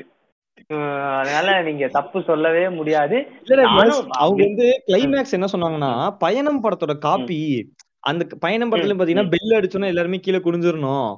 அப்படின்லாம் வந்து சொல்லியிருப்பாங்க. அதே மாதிரி. இங்கே வந்து இந்த சவுண்ட் கேட்டோன்னே. எல்லாருமே வந்து ஓடிடணும் அப்படின்றானுங்க. பயணமுக்கும் இதுக்கும் வந்து ஒரு சம்பந்தமே இல்ல டக்ளஸ். அதாவது பயணம்ல வந்து. அந்த இவனுங்களும் ஊடுருவி உள்ள இருப்பானுங்க. அது வந்து டேக்கிள் பண்றானுங்க. ஆனா இதுல பாத்தீங்கன்னா. அந்த. மொத்த டெரரிஸ்ட் டீம் கீழே இறக்கிறாரு பாருங்க கார் பார்க்கிங்க்கு. வந்து சுத்து போட்டுறானுங்க எல்லாரும். சுத்து போட்டு அங்க உட்காந்து. ஜாலியா கண்ணு சுட்டுட்டு இருக்கானுங்க. சோ இந்த மாதிரி. ஒரு ஒரு இன்ஸ்பயர் ஆயிருக்காரு பயணத்தை பார்த்து. காப்பி நீங்க சொல்லக்கூடாது. அந்த பயணத்துல ஒரு கருவெடுத்து இன்ஸ்பயர் ஆகி ஒரு இனோவேஷனை கொண்டு வந்திருக்காருல்ல. ஆனா கேஜிஎஃப்ல பாத்தீங்கன்னா எல்லாமே வந்து. சும்மா அப்படி எப்படி இந்த குருவிசிலாம் அப்படியே எடுத்து வச்சிருப்பானுங்க. கோச்சாக்கு பதிலா ராஜேந்திர தேசாய் அந்த மாதிரி. சும்மா ஒரு நாலஞ்சு கேரக்டர் கொடுத்து வச்சிருப்பானுங்க. இன்னும் ரொம்ப வருத்தப்படுற சீன் எனக்கு என்னன்னா கேஜிஎஃப்ல நீங்க அத்தனை பசங்களை ரெக்ரூட் பண்ணி அவங்களுக்கு துப்பாக்கி கொடுத்து ஒன்றரை மாசம் ரெண்டு மாசமா ட்ரைனிங் கொடுத்து அப்படிலாம் நீங்க வச்சு சுட வைக்கிறீங்க. பீஸ்ட்ல நாலு காமெடியன்ஸுக்கு ரெண்டு கன்னை. கொடுத்து எங்க தலைமை சுட வச்சானா இல்லையா அதுவும் அந்த சந்திச்ச அரை மணி நேரத்துல அவங்களுக்கு கன்ஸ் பத்தி கிளாஸ் எடுத்து எந்த எப்படி ட்ரிகர். அழுத்தணும் எப்படி லோட் பண்ண எல்லாம் சொல்லி கொடுத்து நம்ம ரெண்டு கிளி அண்ட் மகாலி அழகா ஃபைட் பண்ணாங்க. ஒன்றரை மாசமா ஒரு மூணு மாசத்துக்கு மேல ட்ரைனிங் எடுத்த அவனால ஒண்ணுமே பண்ண முடியல. ஆதிரா வந்தோடனே முடியல. எல்லாம் செத்துட்டானுங்க. அரை மணி. நேரத்துல ஒரு அரை டசன் டெரரிஸ்ட் அட்டாக் பண்ணாங்கல்ல இதெல்லாம் வந்து அதுவும் வந்து நீங்க கேஜிஎஃப்ல பார்த்தா லோக்கல் கைங்க இங்க டெரரிஸ்ட் இன்டர்நேஷனல் லெவல் டெரரிஸ்ட் ஏதோ பூட்டான்ல ஏதோ ஒரு மாலை ஹைஜாக் பண்ணிருக்கோம் அப்படின்னு சொல்லிட்டு ஒரு ஹிண்ட் கொடுப்பாரு. நாங்க எவ்வளவு பெரிய தீவிரவாதின்னு உனக்கு தெரியுமா? ஏதோ ஒரு ஊர் சொல்லுவாருங்க. அங்க நாங்க அந்த மாதிரி எல்லாம் ஹைஜாக் பண்ணிருக்கோம் அவ்வளவு பெரிய ஒரு இன்டர்நேஷனல் டெரரிஸ்ட ரெண்டு ஒரு அரை மணி நேரத்துல ட்ரைனிங் கொடுத்து சுட வைக்கணும்னா அது நம்ம வீரராக இன்னொன்னு நோட் பண்ண டக்ளஸ். கேஜிஎஃப்ல அந்த கேஜிஎஃப்ல வந்து. அந்த ரமிகாசன் இருப்பாங்க. அவங்க வந்து எவ்வளவு ஒரு. முட்டாத்தனமான ஒரு பிரைம் மினிஸ்டர் அப்படின்னா அவங்க வந்து. கேஜிஎஃப் ராக்கிய வந்து பழி வாங்குறதுக்காண்டி பர்மால போய் சண்டை போடுவாங்களாம். வார் நடத்துவாங்களாம். எங்க கிட்டயும் படைகள் இருக்கு. சூப்பர். இறங்கி அடிப்பாங்க. ஏங்க பெங்களூர்ல அவன் பாட்டுக்கு பர்மால ஏதோ பண்ணிட்டு இருப்பான் ஜாலியா. அவன் பாட்டுக்கு சும்மா என்னடா அவன் ஜோக்டியா அப்படின்னு அவன் பாட்டு கடந்திருப்பான். சம்பந்தம் இல்லாம போய் அங்க போய் பாம் வச்சுட்டு நாங்களும் எங்களுக்கும் படைகள் இருக்கு. இறங்கி அடிப்போம். அப்படின்ட்டு. ஏங்க இறங்கி அடிக்கிறதா ஸ்ட்ரைட்டா. பெங்களூர்ல போய் அடிக்க வேண்டியதானே இதை விட்டுட்டு சம்மந்தம் இல்லாம. பர்மாக்காரங்க எதுக்கு போயிடுச்சீங்க? ஆனா நம்ம அண்ணன் நம்ம அண்ணன் பீஸ்ட்ல ம். என்ன பண்ணிருப்பாரு? இந்த மாதிரி இறங்கி அடிப்பேன். எங்கள்ட்டயும் படம் இருக்குலாம் ப்ரூவ். பண்ணல. ஸ்ட்ரைட்டா பாகிஸ்தான் போனாரு. அவர் ஆம மாதிரி தூக்கிட்டு வந்தாரு. மாஸ்க் எல்லாம் ஆக்சிஜன் மாஸ்க் எல்லாம் கொடுத்துருக்காருங்க. குழந்தைங்களை டூர் கூட்டு போகும்போது பக்கத்து சீட்ல வச்சிருப்பாங்க. கார் பக்கத்துலயே. இங்கேயே அமைதியா இருக்கணும்டா. ஸ்டியரிங்க பிடிச்சி திருப்பிடுவாங்கன்னு சொல்லிட்டு கையை கட்டி வச்சிருக்க மாதிரி வில்லன் அமைதியா அந்த கண்ட்ரில இந்த கண்ட்ரிக்கு வந்து கூப்பிட்டு வருவாரு. அதே மாதிரி வில்லன் கூட வந்து பண்ணுவாரு. சம்பந்தமே இல்லாம தாக்க மாட்டாரு. விஜய வந்து. விஜய்க்கு வந்து துருப்புச்சிட்டா இருந்தவருடைய பையன். அந்த மாதிரி சீன்லாம் நீங்க வந்து இதுக்கு முன்னாடி தமிழ் சினிமால பாத்துருக்கீங்களான்னு கூட தெரியல. ஏதோ ஒரு ஆக்சிஜன் மாஸ்க் வச்சுட்டு ஒரு சின்னதா ஒரு பையன் பசங்க படத்துல வந்த மாதிரி படுத்துட்டு இருக்கான்.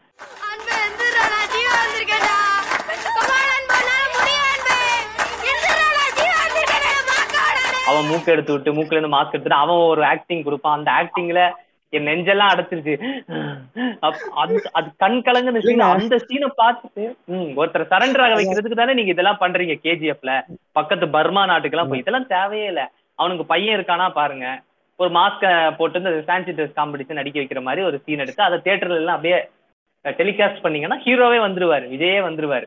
பார்த்தா நான் வேற லெவல்ல ட்ரிகர் ஆவேன். அப்படின்னு சொல்லிட்டு அந்த டயலாகோட வந்து சரண்டர் ஆகி. அப்புறம் வந்து ஒரு ஷா ஒரு ஷால் எடுத்து மூணு பேரை கட்டுவாரு. அதெல்லாம் அந்த மாதிரி சீன் வந்து உண்மையில அதான் வெறித்தனமான சீன் யூகிச்சு. யூகிச்சு பார்க்கவே முடியாது. அபர்ணாவுடைய ஷாலை எடுத்து அபர்ணா அவங்க அம்மா விஜய் மூணு பேரையும் சேர்த்து கட்டிக்கிட்டு சரண்டர் ஆவாரு. நீ எங்க நீங்க ஏதாவது சொல்லுங்க நீங்க எங்க பாத்திருக்கீங்க நீங்க ஏன் அந்த மாதிரி விஷயத்த ட்ரோல் புரியலங்க அதே சீன்ல பாத்தீங்கன்னா டக்ளஸ் டக்குன்னு ஒரு கை கட்டுற மேல இருந்து பள்ளி மாதிரி டெரரிஸ்ட் வந்து விழுவோம் ஆமா ஆமா ஆமா. அது நான் பார்த்தேன் பார்த்தேன். அது நிறைய விஷயங்கள் நீங்க நிறைய நிறைய வந்து கொண்டாட தவறு தவறிட்டீங்க. நிறைய விஷயங்கள். அதே மாதிரி காமெடி. காமெடி இல்ல காமெடி வந்து ரோல்ஃப்னு சொல்லுவாங்க டக்ளஸ். அதாவது தியேட்டர்ல வந்து குறுக்க நடுக்க அப்படி உருண்டு உருண்டுன்னு சிரிச்சிட்டு இருந்தேன் ஒவ்வொரு ஜோக்குக்கும். ரொம்ப நெக்ஸ்ட் லெவல் காமெடியா இருந்துச்சு எல்லாமே. அதுவும் இந்த ரெட் இன் வந்து யோகி பாபு போது ஜட்டி தெரியுது உள்ளதும் போடல அப்படின்னு. தியேட்டர் அலறுதுங்க ரொம்ப அப்புறம் இந்த ரெட் பாக்ஸ் கொடுத்துரு ரெட் பாக்ஸ கொடுத்துரு அப்படின்னு சொல்லிட்டு கொஞ்ச நேரமா காமெடி. பண்ணாங்க. அது வந்து பாத்தீங்கன்னா இந்த ஃப்ளோ அந்த சிங்கிள் ஷாட்லாம் அது எப்படி எடுத்திருக்காங்கன்றது எனக்கு புரியல. ரெட் பாக்ஸ் உங்ககிட்ட தானே இருக்கு. அவங்க கிட்ட நான் அதை எப்போ கொடுத்துட்டேன். பூஜா ஹெட்ஜி அந்த கியூட்டான அந்த ரியாக்ஷன்ஸ் இதெல்லாம் வந்து. நீங்க மிஸ் பண்ண தவறிட்டீங்க. இத இத சொல்ல மாட்டேன் டக்ளஸ் இவனுக்கு வந்து இந்த பேன் இந்தியா பேன் இந்தியான்னு ரொம்ப நேரம் ஓட்டிட்டு இருந்தானுங்க. அதாவது கேஜிஎஃப் வந்து ஒரு பேன் இந்தியா படம். வந்து பல ஸ்டேட்ல ரிலீஸ் ஆயிருக்கு. ரொம்ப சரியான வசூல் சாதனை அப்படி இப்படின்றானுங்க. நம்ம ம். வந்து கண்ட்ரிங்க பேன் கண்ட்ரி படங்க. பங்களாதேஷ்லாம் இழுத்துருக்கான் பாத்தீங்களா? பங்களாதேஷ்காரன் நானும் பங்களாதேஷ் மார்க்கெட்டை பிடிக்க வந்து விஜயனா போயிருக்காரு. இவனுங்க சும்மா நேத்து வந்து நேத்து மாச காலானுங்க சும்மா தமிழ்நாடு மார்க்கெட்டையும் ஹிந்தி மார்க்கெட்டையும் முடிச்சிட்டு இருக்கானுங்க எங்க அண்ணன் வந்து. பிளான் போட்டு நெக்ஸ்ட் கண்ட்ரிக்கு போயிட்டாரு. பங்களாதேஷ் போறாரு பர்மாவையும் அடுத்து போ. போவாரு. இந்த மாதிரி ஒவ்வொரு கண்ட்ரியா வந்து அண்ணன் போயிட்டு இருக்காரு இவனுங்க சும்மா நான் போட்டதுன்ற மாதிரி. அது மலம பித்தா பித்தாதே பாட்டுக்கான ப்ரோமோலயே மறைமுகமா சொல்லியிருப்பாரு. வந்து அரபிக் வரை அந்த மாதிரி எமிரேட் கண்ட்ரி வரைக்கும் நான் போக போறேன் அப்படின்றத அந்த ஹிண்ட் மூலமாவே படத்துல வந்து நிறைய இடத்துல சொல்லியிருப்பாரு. முன்னாடியே ஹிண்ட் மாதிரிலாம் கொடுத்துருப்பாரு. நிறைய விஷயங்க நீங்க பீஸ்ட ட்ரோல் பண்ணிட்டுறீங்க அது எனக்கு ரொம்ப வருத்தம் தான் ஏன்னா இந்த மாதிரி கொண்டாடின கொண்டாடப்பட வேண்டியது. நீங்க வந்து பத்து வருஷத்துக்கு அப்புறம் எப்படி நீங்க ஆயிரத்தில் ஒருவன் எல்லாம் நீங்க பேசுறீங்களோ அந்த மாதிரி நீங்க ஆ, எடுத்து நீங்க பேசுவீங்க நெல்சா உன்னை அப்ப. கொண்டாட தவறிட்டோம். இப்ப இப்ப ஆமையா மாறிய நெல்சா அப்படிலாம் நீங்க அவரை ட்ரோல் பண்றீங்களே.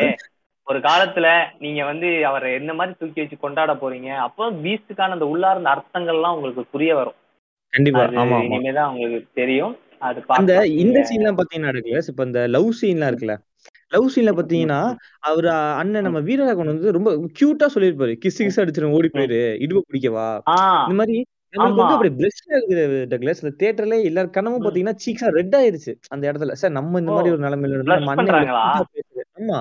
அந்த மாதிரி ஒரு. சுச்சுவேஷன் இருக்கு. ஆனா நம்ம கேஜிஎஃப்ல பாத்தீங்கன்னா ரொமான்ஸுக்கான ஒரு இடமே இல்ல. மெஹபூபான்னு. சொல்லிட்டு ஒரு பாட்டு மட்டும் தான் வருது. அவங்க சும்மா வந்து பின்னாடி இருக்காரு. எனக்கு வந்து வந்து காரமா புளிமாங்காய் சாப்பிடணும் போல இருக்கு அப்படின்ட்டு ரொம்ப கிரிஞ்சான ஒரு ரொமான்ஸா இருக்கு டக்ளஸ். என்னால நடக்க முடியல. நடக்க வேணாம்னு. சொல்றாங்க. இதெல்லாம் வந்து ரொமான்ஸா. சொல்லுங்க. நீங்களே சொல்லுங்க. இதெல்லாம் ரொமான்ஸா? அது அதுக்கு ரொமான்ஸ் கடைசியா சரி அத ரொமான்ஸ்ன்றீங்களே அப்புறம் அம்மா வர போறா. வலிமை படத்துல நீங்க அம்மா சாப்பிட்டு ஆறு நாள் ஆச்சுன்னா மட்டும் நீங்க அதுக்கு கிண்டல் அடிப்பீங்களா?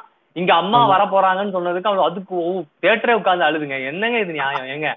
அங்க அம்மா சாப்பிட்டு ஆறு நாள் ஆனது அவருக்கு பட்டமே வச்சுட்டாங்க அப்படியே.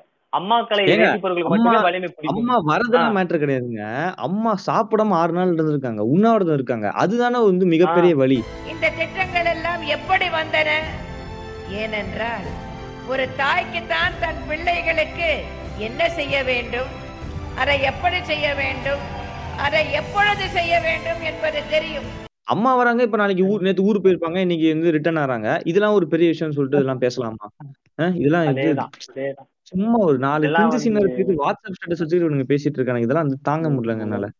தாங்க முடியல. அதாங்க நீங்க பண்ணுங்க பஜாஜ் நீங்க வந்து நீங்க ஒரு நாலு ஸ்டேட்டஸ் வைங்க பீஸ்டுக்கு நான் அஞ்சு வைக்கிறேன். நம்ம ஆரம்பிப்போன்ற அந்த போராட்டம் ஆமா கண்டிப்பா. நம்ம அந்த பீஸ்ட்ல இருக்க இந்த மெயினான சீன்லாம் ஸ்டேட்டஸ் வச்சு நம்ம வந்து. பீஸ்டுக்கும் ஒரு கல்ட் ஃபேன் பேஸ் கொண்டு வருவாங்க. பீஸ்ட் டூ எடுக்கிறதுக்கு நம்ம வந்து பிளான் பண்ணுவோம். இந்த மாதிரி பல அதேதான். அதுவும் அருமையா வந்து ஒரு ப்ரெஷரோட ப்ரெஷர் சுச்சுவேஷன்ல படத்தை முடிக்காம ஒரு ஜாலியோ ஜிம்கானா போட்டு அமைதிப்படுத்தி எல்லாரையும். சாந்தப்படுத்தி இந்த இளநீர் பாயாசம். நீங்க வந்து ஒரு பெரோசியஸா ஒரு பிரியாணி தந்தூரி எல்லாம் சாப்பிட்டதுக்கு அப்புறமா ஒரு இள- இளநீர் பாயாசம் குடிக்கிற மாதிரி. அவ்வளவு ஒரு த்ரில்லர். அவ்வளவு. ஆமா அவ்வளவு ஒரு த்ரில்லரான ஒரு ஹாரிபிளான படம் முடிஞ்சதுக்கு அப்புறமா ஜாலியா அதெல்லாம் போட்டு உங்களை சாந்தப்படுத்தி. மென்மையா உங்களை வெளியே வர அந்த மாதிரி வந்து ஒரு- சாந்தமா முடிக்கணுங்க. இந்த கேஜிஎஃப்ல கிறுக்கு பயிலுக்கு என்ன பண்றானுங்க? போஸ்ட் கிரெடிட்ஸ்ல. கேஜிஎஃப் சாப்டர் த்ரீ வருதுன்னு ஹைப் குடுக்குறானுங்க. இது வந்து ஆடியன்ஸ் மனசு வந்து இது இது பண்ண வைக்காதா? ஒரு ஸ்மூ ஒரு படம் எதுக்கு போகிறோம் என்டர்டைன்மெண்டா போகணும் ஆனா- ஃபேமிலியா போய் என்ஜாய் பண்ணிட்டு வரணும். அப்படியே வரும்போது ஒரு. வைபோட வரணும். அப்படின்னு ஜாலியா ஜிம்கானா ம். அப்படின்னு வைபோட வராங்க. இவனுங்க வந்துட்டு த்ரீ சாப்பிட்டு த்ரீ ஆன்னு தொண்டை கலி கத்துறானுங்க. இதெல்லாம் வந்து ஆடியன்ஸ். என்ன பண்றது ஆனா ஒண்ணு போஜாக்கா ஆனா இது இதை எல்லாருமே கண்டிப்பா அக்செப்ட் பண்ணிப்பாங்க.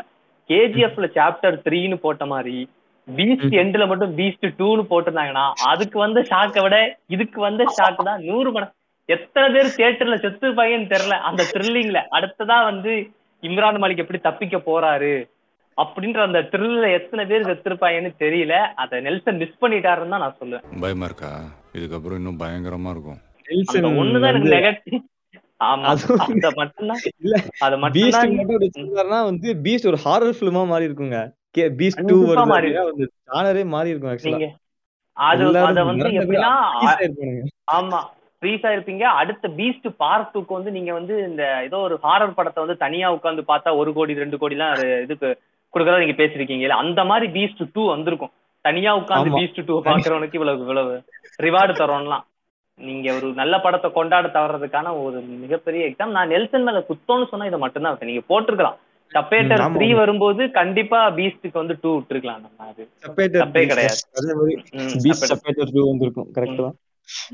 ஆமா ஏன்னா ஹீஸ் அவர் தான் செல்வராகவன் தான் சொல்றாரு இல்லைங்க ஹீஸ் அ ஃபக்கிங் பீஸ்ட் அவர் எவ்வளவு பெரிய பீஸ்ட்ன்றது உங்களுக்கு தெரிய மாட்டேங்குது ஆமா. கரெக்ட் தான் இன்னொன்னு பாத்தீங்கன்னா அந்த பிரகாஷ் ராஜ். கேரக்டர் இருக்குல்ல அவர் வந்து என்ன சொல்லுவாருன்னா இந்த மாதிரி ஹிஸ்டரி வந்து அவர் ஆபீஸ் ரூமுக்குள்ள போவாங்க. அதாவது சாப்டர். Two note.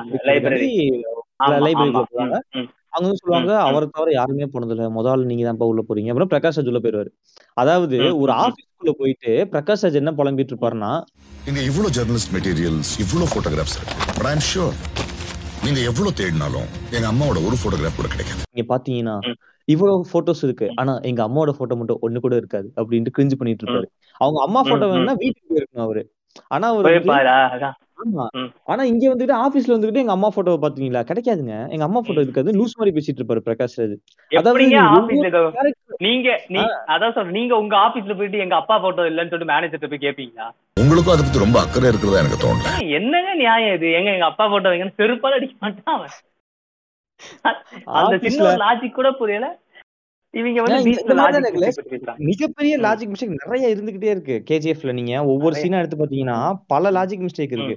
இப்ப பிரகாஷ் ராஜா அவர் ஆபீஸ்ல போய் பாத்தீங்கன்னா அவர் ஒய்ஃப் போட்டோ வச்சிருப்பாரா? இல்லனா வந்து அவர் ஒர்க் பண்ற விஷயத்த வச்சிருப்பாரா? இல்ல அவர் ஒய்ஃப் போட்டோ வச்சுட்டு வேடிக்கை. பார்த்துட்டு இருப்பாரா? இந்த மாதிரி ஒரு ஒரு. திங்க கூட அவங்க வந்து ஒரு சொல்ல மாட்றாங்க படத்துல. அதேதான். இது இது ரொம்ப சீரியஸா வன்மையா கணிக்கலாம் ஆனா வந்து அதுல ரொம்ப எனக்கு ரொம்ப குரூசியலா பீச்ல பட்டது வந்து பாத்தீங்கன்னா எல்லாரையும் சிறைப்பிடிக்கும் போது பூஜா கட்ஜே அப்புறம் வந்து நம்ம விஜய் கிளி. மகாலி கணேஷ். இவங்கெல்லாம் மட்டும் எப்படி அந்த பீஸா ஸ்டோருக்குள்ள போய் பின்னாடி கிச்சன்ல ஒளிஞ்சுக்கிறாங்க அது எவ்வளவு ஒரு. கஷ்டமான இடம் கிச்சன் அந்த போர்ஷன். வந்து ரொம்ப தத்ரூபமா காமிச்சிருந்தாரு அவர் ஒளியிற Handle scenes, பண்ணிருப்பாரு. ம், ம், ஆமா. ஆமா அது ஒளிஞ்சு உட்கார்றது அது அப்புறம் வந்து அந்த ஒரு சின்ன அந்த ஆரஞ்சு காவி அந்த கட்டணம் வந்து காவி காவி. இத. கிழிச்சிட்டு வரும்போது அத வந்து அந்த துருப்பு சீட்டு வந்து பதில் கொடுத்துட்டு போற மாதிரி. அந்த இடத்துல அந்த இடம் வழியா வந்து அவர் வந்து கம்யூனிகேஷன் வந்து பாஸ் பண்ணிட்டு போற மாதிரியான ஆமா அந்த. ஒவ்வொரு சீனுக்கான தொடர்பு இந்த மாதிரி ரொம்ப ரொம்ப எனக்கு வந்து என்னன்னா அடுத்தடுத்து என்ன அப்படின்றத யூகிக்கவே முடியல பீஸ்ட பொறுத்தவரை கண்டிப்பா. உண்மையிலே அவர் வந்து அவர் வந்து கத்தி எடுத்தோம்னா நான் என்ன நினைச்சேன்னா இவனுங்களை எல்லாம் கொன்றுவாரோ? கூட இருக்க இவனுங்க எல்லாம் கொண்டு இவர் டெரரிஸ்டா மாறுவாரு. நான் டெரரிஸ்டா அப்படின்னு சொல்லிட்டு ஒரு கெட்டு காட்டுவார்னு நினைச்சேன்.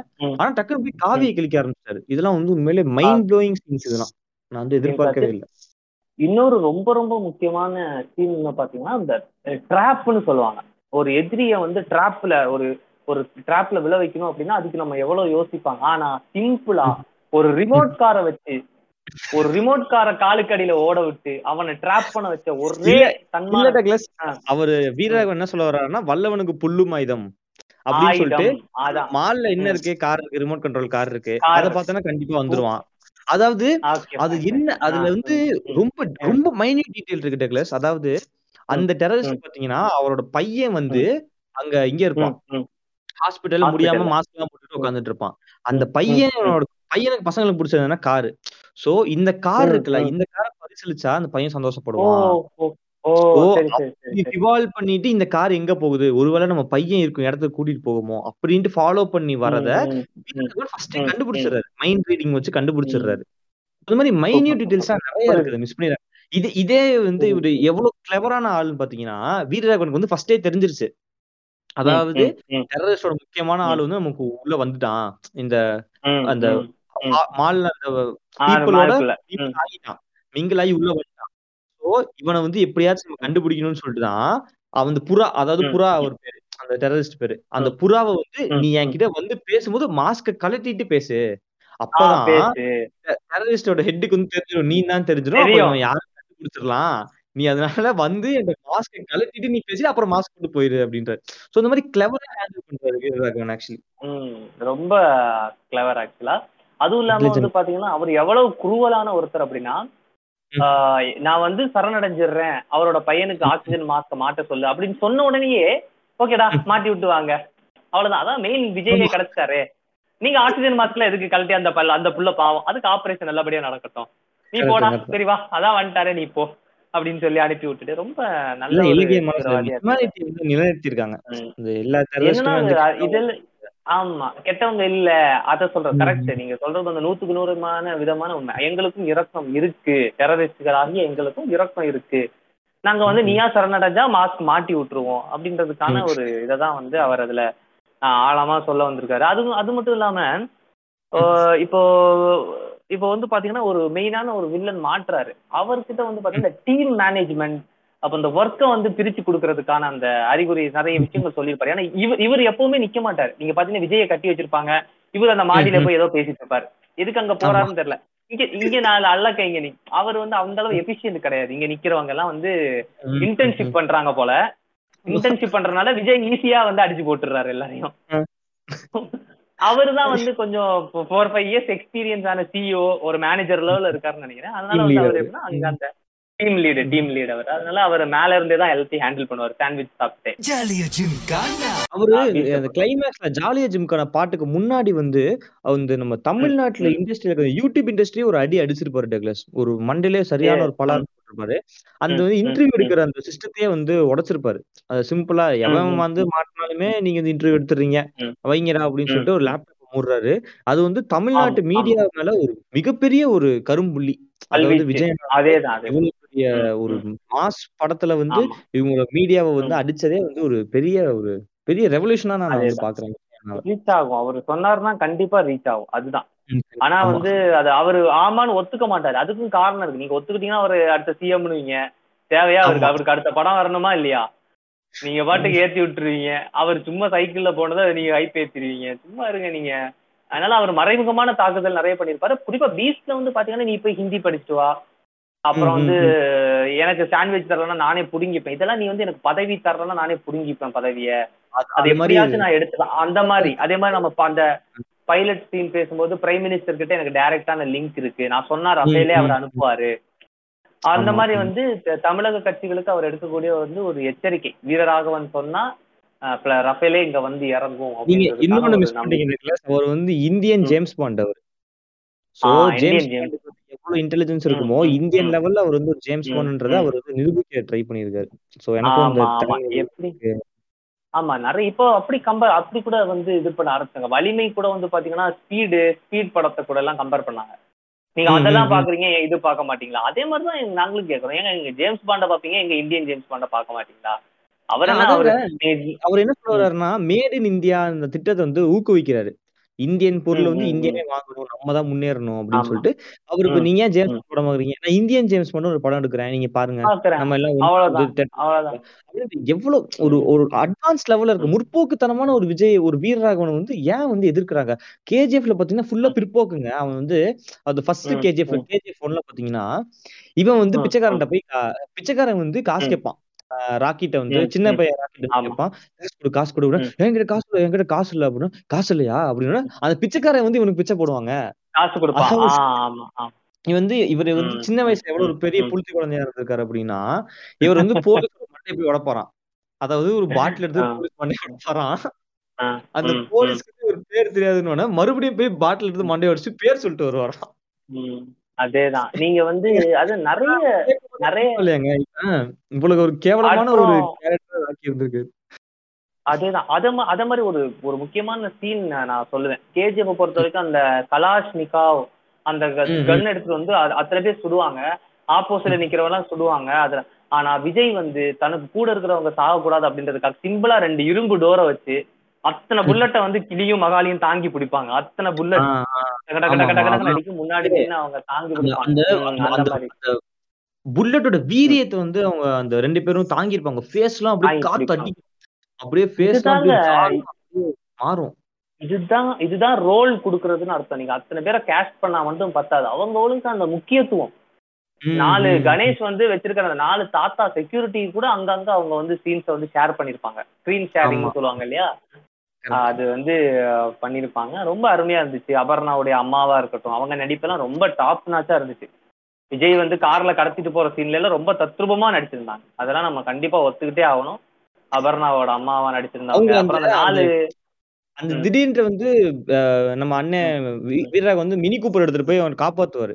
அப்போ வந்து அந்த டக்குன்னு இந்த ஷால் எடுத்து கட்டி. வரல அப்ப அந்த அபர்ணாவோட. ஃபேஸ்ல ஒரு ரியாக்ஷன்லாம் வரும் பாருங்க. அப்படி அந்த பதட்டம் வந்து என் ஃபேஸ்க்கு டிரான்ஸ்ஃபர் ஆச்சு. உணர்ந்தீங்க. எப்படி பாட்டி சாகும்போது வலிய உணர்ந்தீங்களோ? அந்த மாதிரி அபர்ணாவோட அம்மாவை கட்டும்போது நீங்க உணர்ந்திருக்கீங்க. எனக்கு புரியுது. நீ டயலாக்மே பாருங்க டக்ளஸ் கேஜிஎஃப்ல நான் சொன்னேன்ல ஆக்சுவலி இந்த வாட்ஸ்அப் ஸ்டேட்டஸ் தான் வந்து எல்லாமே அப்படின்னு இங்க பாருங்களேன் சில டைலாக்ஸ்லாம் நான் படிக்கிறேன். வந்து கேங்கா சுத்திட்டு வரவன் வந்து கேங்ஸ்டரா ஒத்தையா வரவன் வந்து மான்ஸ்டரா இப்ப நம்ம சொன்னாலும் சிரிச்சிருவானுங்க. ஆனா வந்து வேற ஊருக்காரன் ம், ஊருக்கார இப்ப இந்த வெளிநாட்டுக்காரன் வந்து நம்ம ஊர் தமிழ் பேசினா வந்து செம கியூட்டா பேசுறான்டி அப்படி இப்படின்னு சொல்லுவாங்க அதேதான். இதெல்லாம் வந்து பழைய காலத்துல எங்க விஜயும் வந்து புதுசா நான் டயலாக் சொல்றேன்னு ட்ரை பண்ணாரு. எப்போ? சுறா படத்துல எல்லாம் வந்து பாத்தீங்கன்னா சொல்லியிருப்பாரு. உன் வலையில சிக்கிறதுக்கு நம்மன எறா இல்லடா. சுர்ரா ஸ்க்ரீனாலாம் ஆடும். அப்ப நீங்க கலாய்ச்சிங்கன்றதுக்காக தான் பீச்ல என்ன பண்ணாரு? சரி ஹிட்டான டயலாகே சொல்லிடுவோம். ஆமா இந்த மாதிரி ஐ ஆம் வெயிட்டிங் ஒரு அஞ்சு படத்துல நாங்க சொல்லிட்டோம். அதையே திருப்பி சொன்னா செருப்பால அடிக்க வருவீங்க மறுபடியும். அதனால அதான் நாங்க. வந்து அடுத்த இதே வந்து ஒரு டெம்ப்ளேட் ஐஎம் வெயிட்டிங் டெம்ப்ளேட்டை Template உடைச்சு நான் வந்து முற்போக்கு ஆயிட்டாரு விஜய். அது வந்து யாரும் ஒத்துக்க மாட்டாங்க அதேதான். நீங்க யாருமே என்ன சொல்றீங்கன்னா விஜய் வந்து புதுசா ஸ்கிரிப்ட் சூஸ் பண்ண மாட்டாரு புதுசா ஸ்கிரிப்ட் சூஸ் பண்ணிருக்காருங்க. இத்தனை தடவை இன்டர்வல் போர்ஷன் ஐ ஆம் வெயிட்டிங்ன்ற துப்பாக்கிய மாத்திட்டு போ- போக்கிரிக்கு போயிருக்காரு. அடுத்து நாங்க குருவிக்கு வருவோம். அப்படியே நாங்க கில்லிக்கு போவோம். என்ன வேணா பண்ணுவோம் நாங்க. போவாங்க வேலாயுதம் போவாங்க. இந்த மாதிரி பல படங்கள் இருக்கு. இன்னும் ஒரு ஐம்பது படத்துக்கான இன்டர்வல் பிளாக் ரெடி ஆயிருச்சு. அதை வந்து ஒரு ப்ரூவ் பண்றாரு எனக்கு. இன்னொன்னு வந்து ரொம்ப. பிடிக்கவே இல்லை அதாவது இந்த மாநாடுல வந்து ஆஹ், முஸ்லிம்ஸ் ம். வந்து கரெக்டா காட்டியிருக்கீங்க அவங்க வந்து ம். டெரரிஸ்ட் ம். கிடையாது இவங்க வந்து சும்மா செட் பண்ணி வந்து முஸ்லிம்ஸும் டெரரிஸ்ட் ஆமா. டெரரிஸ்ட்னு சொல்றாங்க அவர் மாநாடுக்கு ரொம்ப பிரைஸ் ம். பண்ணாங்க ம். பீஸ்ட்ல ம். வந்து ஏன் ம். பிரைஸ் பண்ணன்றது எனக்கு ரொம்ப ரொம்ப இதா இருக்கு என்னன்னா அவர் வந்து பீஸ்ட்ல ம். பாத்தீங்கன்னா சொன்ன டெரரிஸ்டுக்கும் ஒரு உள் நல்ல ம். மனசு இருக்கு அப்படின்றத ஒரு நிறைய ம். இடத்துல ம். சொல்லியிருப்பாரு ஆமா இந்த கேஜிஎஃப்ல ஆமா. பாத்தீங்கன்னா ரொம்ப கேவலமா சொல்லியிருப்பாங்க டக்ளஸ் என்னன்னா அந்த ம். கேஜிஎஃப்ல ம். பாத்தீங்கன்னா எல்லாமே முஸ்லிம்ஸ் தான் சாச்சா வந்து முஸ்லீமா ம். இருப்பாரு ம். அவர் என்ன பண்ணுவாரு ரவுடிசம் பண்ணிட்டு இருப்பாரு பாம்பேல இனாயத் கலீல் யாரு அவர் முஸ்லீம் கன் சப்ளை பண்ணுவாரு. துபாயில. கோல்டு ஆமா ஆமா சவுதியிலயா? ம், ம், கோல்டு ம். சவுதில வந்து இது- பண்றாரு. கோல்டு ஸ்மகிள் பண்றாரு. அதுக்கப்புறம். பாத்தீங்கன்னா இங்க வந்து அந்த அந்த அம்மா கிரிஞ்சம்மா இருக்காங்கல்ல இந்த காலா படத்து ம். அவங்க வந்து அவங்க பையனும் வந்து முஸ்லீமா தான் இருப்பான். அவன் வந்து டக்குன்னு கேப் எல்லாம் மாட்டிட்டு போவான். அவன் என்ன பண்றான்? கன்னு தூக்கி நிக்கிறான். சோ நம்ம. பீஸ்ல என்ன பண்றாரு? கன்னு தூக்கி நிக்கிற டெரரிஸ்ட் வந்து கன்னை எடுத்து கழட்டி வைக்க வைக்கிற பிளான் பண்றாரு. இங்க கேஜிஎஃப் வந்து சும்மா இருக்க பையனுக்கு கன்னு கொடுத்து அனுப்புறாங்க முஸ்லீம்க்கு. அப்ப முஸ்லிம்ஸ கேவலமா போர்ட்ரே பண்ணது கேஜிஎஃப் தானங்க. நீங்க எப்படி பீஸ்ட் வந்து. சொல்லலாம்? நீங்க பீஸ்ட தடவை அது தப்புதாங்க. அது அது வந்து விஜய் படம்னாலே இது வந்துருங்க. விஜய் படம்னாலே இது இது வந்து- வந்துரும். இது வந்து இது வந்து வினோத் வந்து சூப்பரா சொல்லியிருந்தாருங்க. வலிமை வந்து நிறைய. பேருக்கு பிடிக்கல. அது சில இந்த சின்ன பசங்களுக்கு எல்லாம் அது டீகோட் பண்ண தெரியாதனால வலிமையும் ஆக்சுவலி வந்து எபிக் மூவி தான் பீஸ்ட் மாதிரி. சோ வந்து. அவரு வலிமையை வந்து அவர் வினோத் வந்து ரேடியோ இன்டர்வியூல சொல்லியிருப்பாரு. ஆடியன்ஸ்க்கு வந்து. புரிஞ்சுக்கிற பக்குவம் இல்ல அப்படின்றப்பாரு எக்ஸாக்டா பீஸ்ட் மாதிரியே தாங்க. ஆடியன்ஸ் வந்து ஃபர்ஸ்ட் டாக்டரேட் வாங்கணும். அது வந்து என்னோட தாழ்மையான கருத்து. நீங்க வந்து பிலாசபில ஜேர்னலிசம்ல மீடியால வந்து டாக்டரேட் வாங்கினாதான் உங்களுக்கு வலிமை. இந்த மாதிரியான படங்கள் வந்து புரிய ஆரம்பிக்கும். அதனால வந்து. நாங்க அதுதான் வந்து டேரக்டர்ஸ் எல்லாம் மறைமுகமா சொல்றாங்க. நீங்க இப்ப இப்போ ஒரு டாக்டரேட் பண்ணுங்க கண்டிப்பா பீச் பிடிக்கும் உங்களுக்கு. கலாய்க்கா நீங்க வந்து இந்த மாதிரி ஒரு உழைப்பை கேவலப்படுத்தும் போது தான் எங்களுக்கு ரொம்ப மன வருத்தமா இருக்கு. இப்ப நம்ம விஜய் அண்ணா வந்து சொல்லிடுவார் தலைவா வந்து விஜயவாஸ் கொடுத்துருப்பாங்க விஜய் அண்ணனுக்கு. அதாவது ஜெயிச்ச படத்துக்கு அவார்ட் கொடுத்தீங்கன்னா சந்தோஷப்பட்டிருக்க மாட்டேன். இது ஜெயிக்க வேண்டிய படத்துக்கு கொடுத்துருக்கீங்க அதனால சந்தோஷமா இருக்கு அப்படின்னு டைலாக் விட்டுருப்பாரு. சோ அதே மாதிரிதான் நீங்க வந்து ஒரு ஒரு சாதாரண படம் இப்போ வந்து விஜய் அண்ணா கெரியர்ல பாத்தீங்கன்னா எந்த படமே உங்களால ஓட்டவே முடியாது. சோ எல்லாமே எபிக் மூவிஸா இருக்கும். ஆனா இந்த ஒரு ஸ்பெசிபிக் படம் இதை மட்டும் நீங்க ஓட்டுறீங்கன்றது எனக்கு ரொம்ப ஒரு கஷ்டமா இருக்கு. அதுவும் கேஜிஎஃபோட நீங்க கம்பேர் பண்ணி இப்போ ஒரு வலிமையோட கம்பேர் பண்ணி நீங்க பீஸ்ட ஓட்டுறீங்கன்னா இப்ப ரெண்டுமே ஈக்குவல் அது ரெண்டுமே ஒரு எபிக் மூவி வலிமை அஜித்துக்கும் சரி விஜய்க்கும் சரி ரெண்டுமே கிளாஸ் ஆச்சுன்னா பிளாக் பஸ்டர் அப்படி ஒரு இது போட்டி இருந்திருக்கும். ஆனா வந்து கேஜிஎஃப் கூட ஒரு ஒரு மட்டமான படத்தை கூட போய் நீங்க கம்பேர் பண்ணி கேஜிஎஃப்க்கு பீஸ்டோட கேஜிஎஃப் நல்லா இருக்குன்றது பாத்தீங்கன்னா எனக்கு அதுதான் வந்து ரொம்ப நீங்க. கம்பேர் பண்ணது கிளாஷ் விட்டதெல்லாம் கூட தப்பு இல்ல. ஆனா கேஜிஎஃப் டூ கொண்டாடுறது தான் வந்து எங்களுக்கு தப்பா தெரியுது. நைட் ரெண்டு மணி ஆமா. ஷோ மூணு மணி ஷோ எல்லாம் ஃபுல்லா வரத பார்க்கும்போது தான் எங்களுக்கு வந்து கொஞ்சம் மனசு வருத்தமா இருக்கு. அது ஏன்னு தெரியல. பார்க்கலாம் இந்த நிலைமை மாறும். பீஸ்டுக்கு டீகோட் பண்ற சில பேர் எங்களை மாதிரி வரும்போது உங்களை உங்களுடைய அந்த அறியாமையை போக்க போக்குறதுக்கான வழி பிறக்கும்ன்றதை இந்த நாங்க கண்டிப்பா நம்புறோம் நாங்க. உண்மையிலே இந்த எபிசோட வந்து உங்க நண்பர்கள் யாரெல்லாம் பீஸ்ட் நல்லா இல்ல கேஜிஎஃப்க்கு வந்து சொம்பு தூக்கிட்டு இருக்காங்களோ அவங்க எல்லாருக்கும் ஷேர் பண்ணுங்க. இந்த இந்த படைப்பை வந்து எல்லாருக்கும் பகிருங்க. இந்த பீஸ்ட் வந்து எவ்வளவு எப்பிக்கான ஒரு படைப்புன்றத நிறைய பேர் தெரியாமலே வந்து இன்னமும் கேஜிஎஃப் வந்து ஹவுஸ்ஃபுல்லா ஓடிட்டு இருக்கு. சோ அதை வந்து நம்ம மாத்தணும். நம்ம ஊர்ல தமிழன் தமிழ்நாட்டுல தமிழன் தாங்க ஜெயிக்கணும். மத்த ஊருக்காரன் ஜெயிக்க கூடாதுங்க. நம்ம நம்ம. ஊர்ல நம்ம தான் ஆளணும். அதனால நம்ம வந்து மறுபடியும் பீஸ்டோட ஷோஸ் இன்க்ரீஸ் பண்ணணும். சோ இந்த எபிசோட் வந்து நீங்க. ஷேர் பண்ணுங்க. ஸோ இதை கேட்டாதான் நிறைய பேர் பீஸ்ட்டுக்கு ஒரு ரீவாட்ச் பண்ண போவாங்க. நம்ம நெல்சனுக்கும் ஒரு கோரிக்கை வைப்போம். நம்ம ஸ்னைடர் கட்டை வந்து எப்படி ஃபோர்ஸ் பண்ணி ஃபோர்ஸ் பண்ணி ஹேஷ்டேக் போட்டு ஸ்னைடர் கட்டை ஜஸ்டிஸ் லீக் ரிலீஸ் பண்ண வச்சோமோ அதே மாதிரி பீஸ் பார்ட் ஒன் ரிலீஸ் பண்ண வைக்கிறோம் நெல்சன்ட்ட சொல்லி. ஸோ அதுக்கான முன்னேற்பாடுகளை நம்ம இன்றில இருந்து ஹேஷ்டேக் போட்டு நம்ம ஃபார்வர்ட். பண்ணுவோம். ஆரம்பிப்போம். இந்த மாதிரி ஒரு நல்ல பாட்காஸ்ட ஏற்பாடு பண்ற போஜாஸ் உங்களுக்கு. மிக்க நன்றி. ஏன்னா ஒரு விஜய். ஃபேனா இந்த வழியை நான் ரொம்ப நாள் வெளியே சொல்லாம காத்துட்டு இருந்தேன். நான் அதாவது எனக்கு இது இதுவும் வந்து எனக்கு பிடிக்காது டக்ளஸ் அதாவது நம்ம சிறு வயதுல வந்து பாத்தீங்கன்னா எல்லாருமே அணில் குட்டிகளா தான் இருந்தோம். சிறு வயதுல வந்து நம்ம நம்ம விஜயோட டான்ஸ் ஸ்டெப்ப பாத்துக்கிட்டு நம்ம திருமலையில வளர வளர. இவர்களோட இவர்களோட எல்லாம் அந்த அணி அந்த அணில் முதுகு எல்லாமே ஓடுகளாக மாறி உள்ளது சோ அதுவே வந்து பெரிய ஆமா. பால் வளர்றதுக்கு பதிலா ஓடு வளர்ந்துருக்கு. ஓடு பேர். சோ அதனால வந்து இது வந்து நம்ம மாத்தணும். நம்ம பழமைவாதிகளா மாறணும். நம்மளோட நம்ம என்னோட. இருப்பிடம் எங்கன்னு தெரிஞ்சு நம்ம அதுக்கே போகணும். சோ அதனால நம்ம. மீண்டும் அணில்களாக மாறுவோம். மாறி நம்மளோட படைகளை வந்து வலுப்படுத்துவோம். சோ ம், அதை கண்டிப்பா. வந்து பண்ணணும். இதுல எனக்கு ரொம்ப மன வருத்தம் என்னன்னா எனக்கு ஒரே ஒரு சின்ன கவலை என்னன்னா எபிக் பீஸ் அண்ட் மார்வலஸ் வலிமை. ரெண்டும் கிளாஷ் ஆயிருக்கணும் அப்படின்றதுதான் என்னோட அது இந்த மாதிரி ஒரு சுச்சுவேஷன் கண்டிப்பா வரணும் டக்ளஸ் ஆக்சுவலி வந்து வினோத் வந்து பிளான் பண்ணாரு. அவர் அதனாலதான். வேணுனே வந்து பீஸ்ட் கூட நம்ம கிளாஷ் பண்ணணும். ஏன்னா இப்ப நீங்க மாஸ்டர். மாஸ்டர் இப்ப அதுக்கு முன்னாடி அந்த படங்கள்லாம் பாத்தீங்கன்னா விஜயோட படத்துல நல்ல படங்கள். அதாவது பிளாக் பஸ்டர் சூப்பர் படம். ஆனா வலிமைக்கு ஈக்குவலா வந்து விஜய் ஒரு படம் நடிக்கல. சோ அதனால என்ன அதேதான். பண்ணிருக்காரு தள்ளிக்கிட்டே போயிருக்காரு. எவ்வளவு கஷ்டங்கள் இருந்தாலும் ம். பரவாயில்ல. நம்ம வந்து அதான் தள்ளிக்கிட்டே புரியுது, போலாம் அப்படின்னோடனே பட் ஒரு ரொம்ப காலத்தாத்தினால இவனுங்க போய் சம்பந்தமே இல்லாம மொயின் அலிட்டுலாம் போய் வலிமை அப்டேட் கேட்டோன்னா அவர் காண்டாயிட்டாரு. ஏன்டா நான் உங்களுக்காண்டி தானடா பண்றேன்? நீங்க என்னடா எங்க எங்கேயோ போய் வலிமை அப்டேட் கேட்டுட்டு இருக்கீங்க அப்படின்னு சொல்லிட்டு தான் சரி இவனுக்கு ம். விட்டுருவோம் நம்ம ம், ம், பிரச்சனை ம். அப்படின்னு சொல்லிட்டு தான் ம். பிளான் அவரை விட்டாரு. வேணுக்குனே அஜித்தை தள்ளி விட்டு அதை ஒரு வீடியோவா போட்டு கிரிஞ்ச் பண்ணி தேவையாங்க இதெல்லாம் ஃப்ரெண்ட்ஸை தள்ளி விட்டு நம்மளே வீடியோ எடுத்து போடுற மாதிரி எதையோ பண்ணி தள்ளி விட்டாருங்க. மாதிரி அந்த கிளாஸ் இப்ப நம்ம ஃப்ரெண்ட்ஸ் போயிட்டு இருக்கும்போது டக்குன்னு காலத்தை வாரி விட்டுருவோம் கீழே விழுவோம்ல. ஜாலியான ஒரு வலிமை படத்தை கூட இவனுங்க வந்து அதையும் ஓட்ட ஆரம்பிச்சாங்க வலிமையை நம்ம டீகோட் பண்ணி. நம்ம நம்ம ஆடியன்ஸ்க்கு புரிய வலிமை நல்ல படங்கள் அப்படின்னு சொல்லிட்டு நம்ம.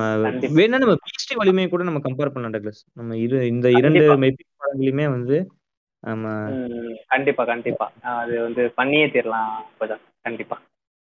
ஆமா டக்ளஸ் ஸோ நேர்களே இது வரைக்கும் கேட்டிருந்தீங்கன்னா தயவு செஞ்சு உங்க அணில் நண்பர்களுக்கோ ஆமை நண்பர்களுக்கும் பகிருங்க. தமிழர்கள் அனைவருக்கும் பகிர்ந்து பீஸ்ட் படத்தை வெற்றி பெற செய்து நூத்தம்பது நாள் இரநூறு நாளுக்கு மேல போகணும்.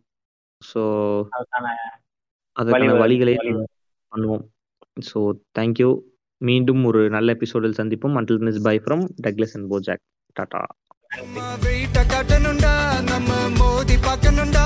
நண்பா எவன் வந்தாலும் அலற விட்டு கெத்த காட்டணும்டா. கையில தான் நீ பிடிச்சாலே பிரச்சனை தீராதே தூக்கியத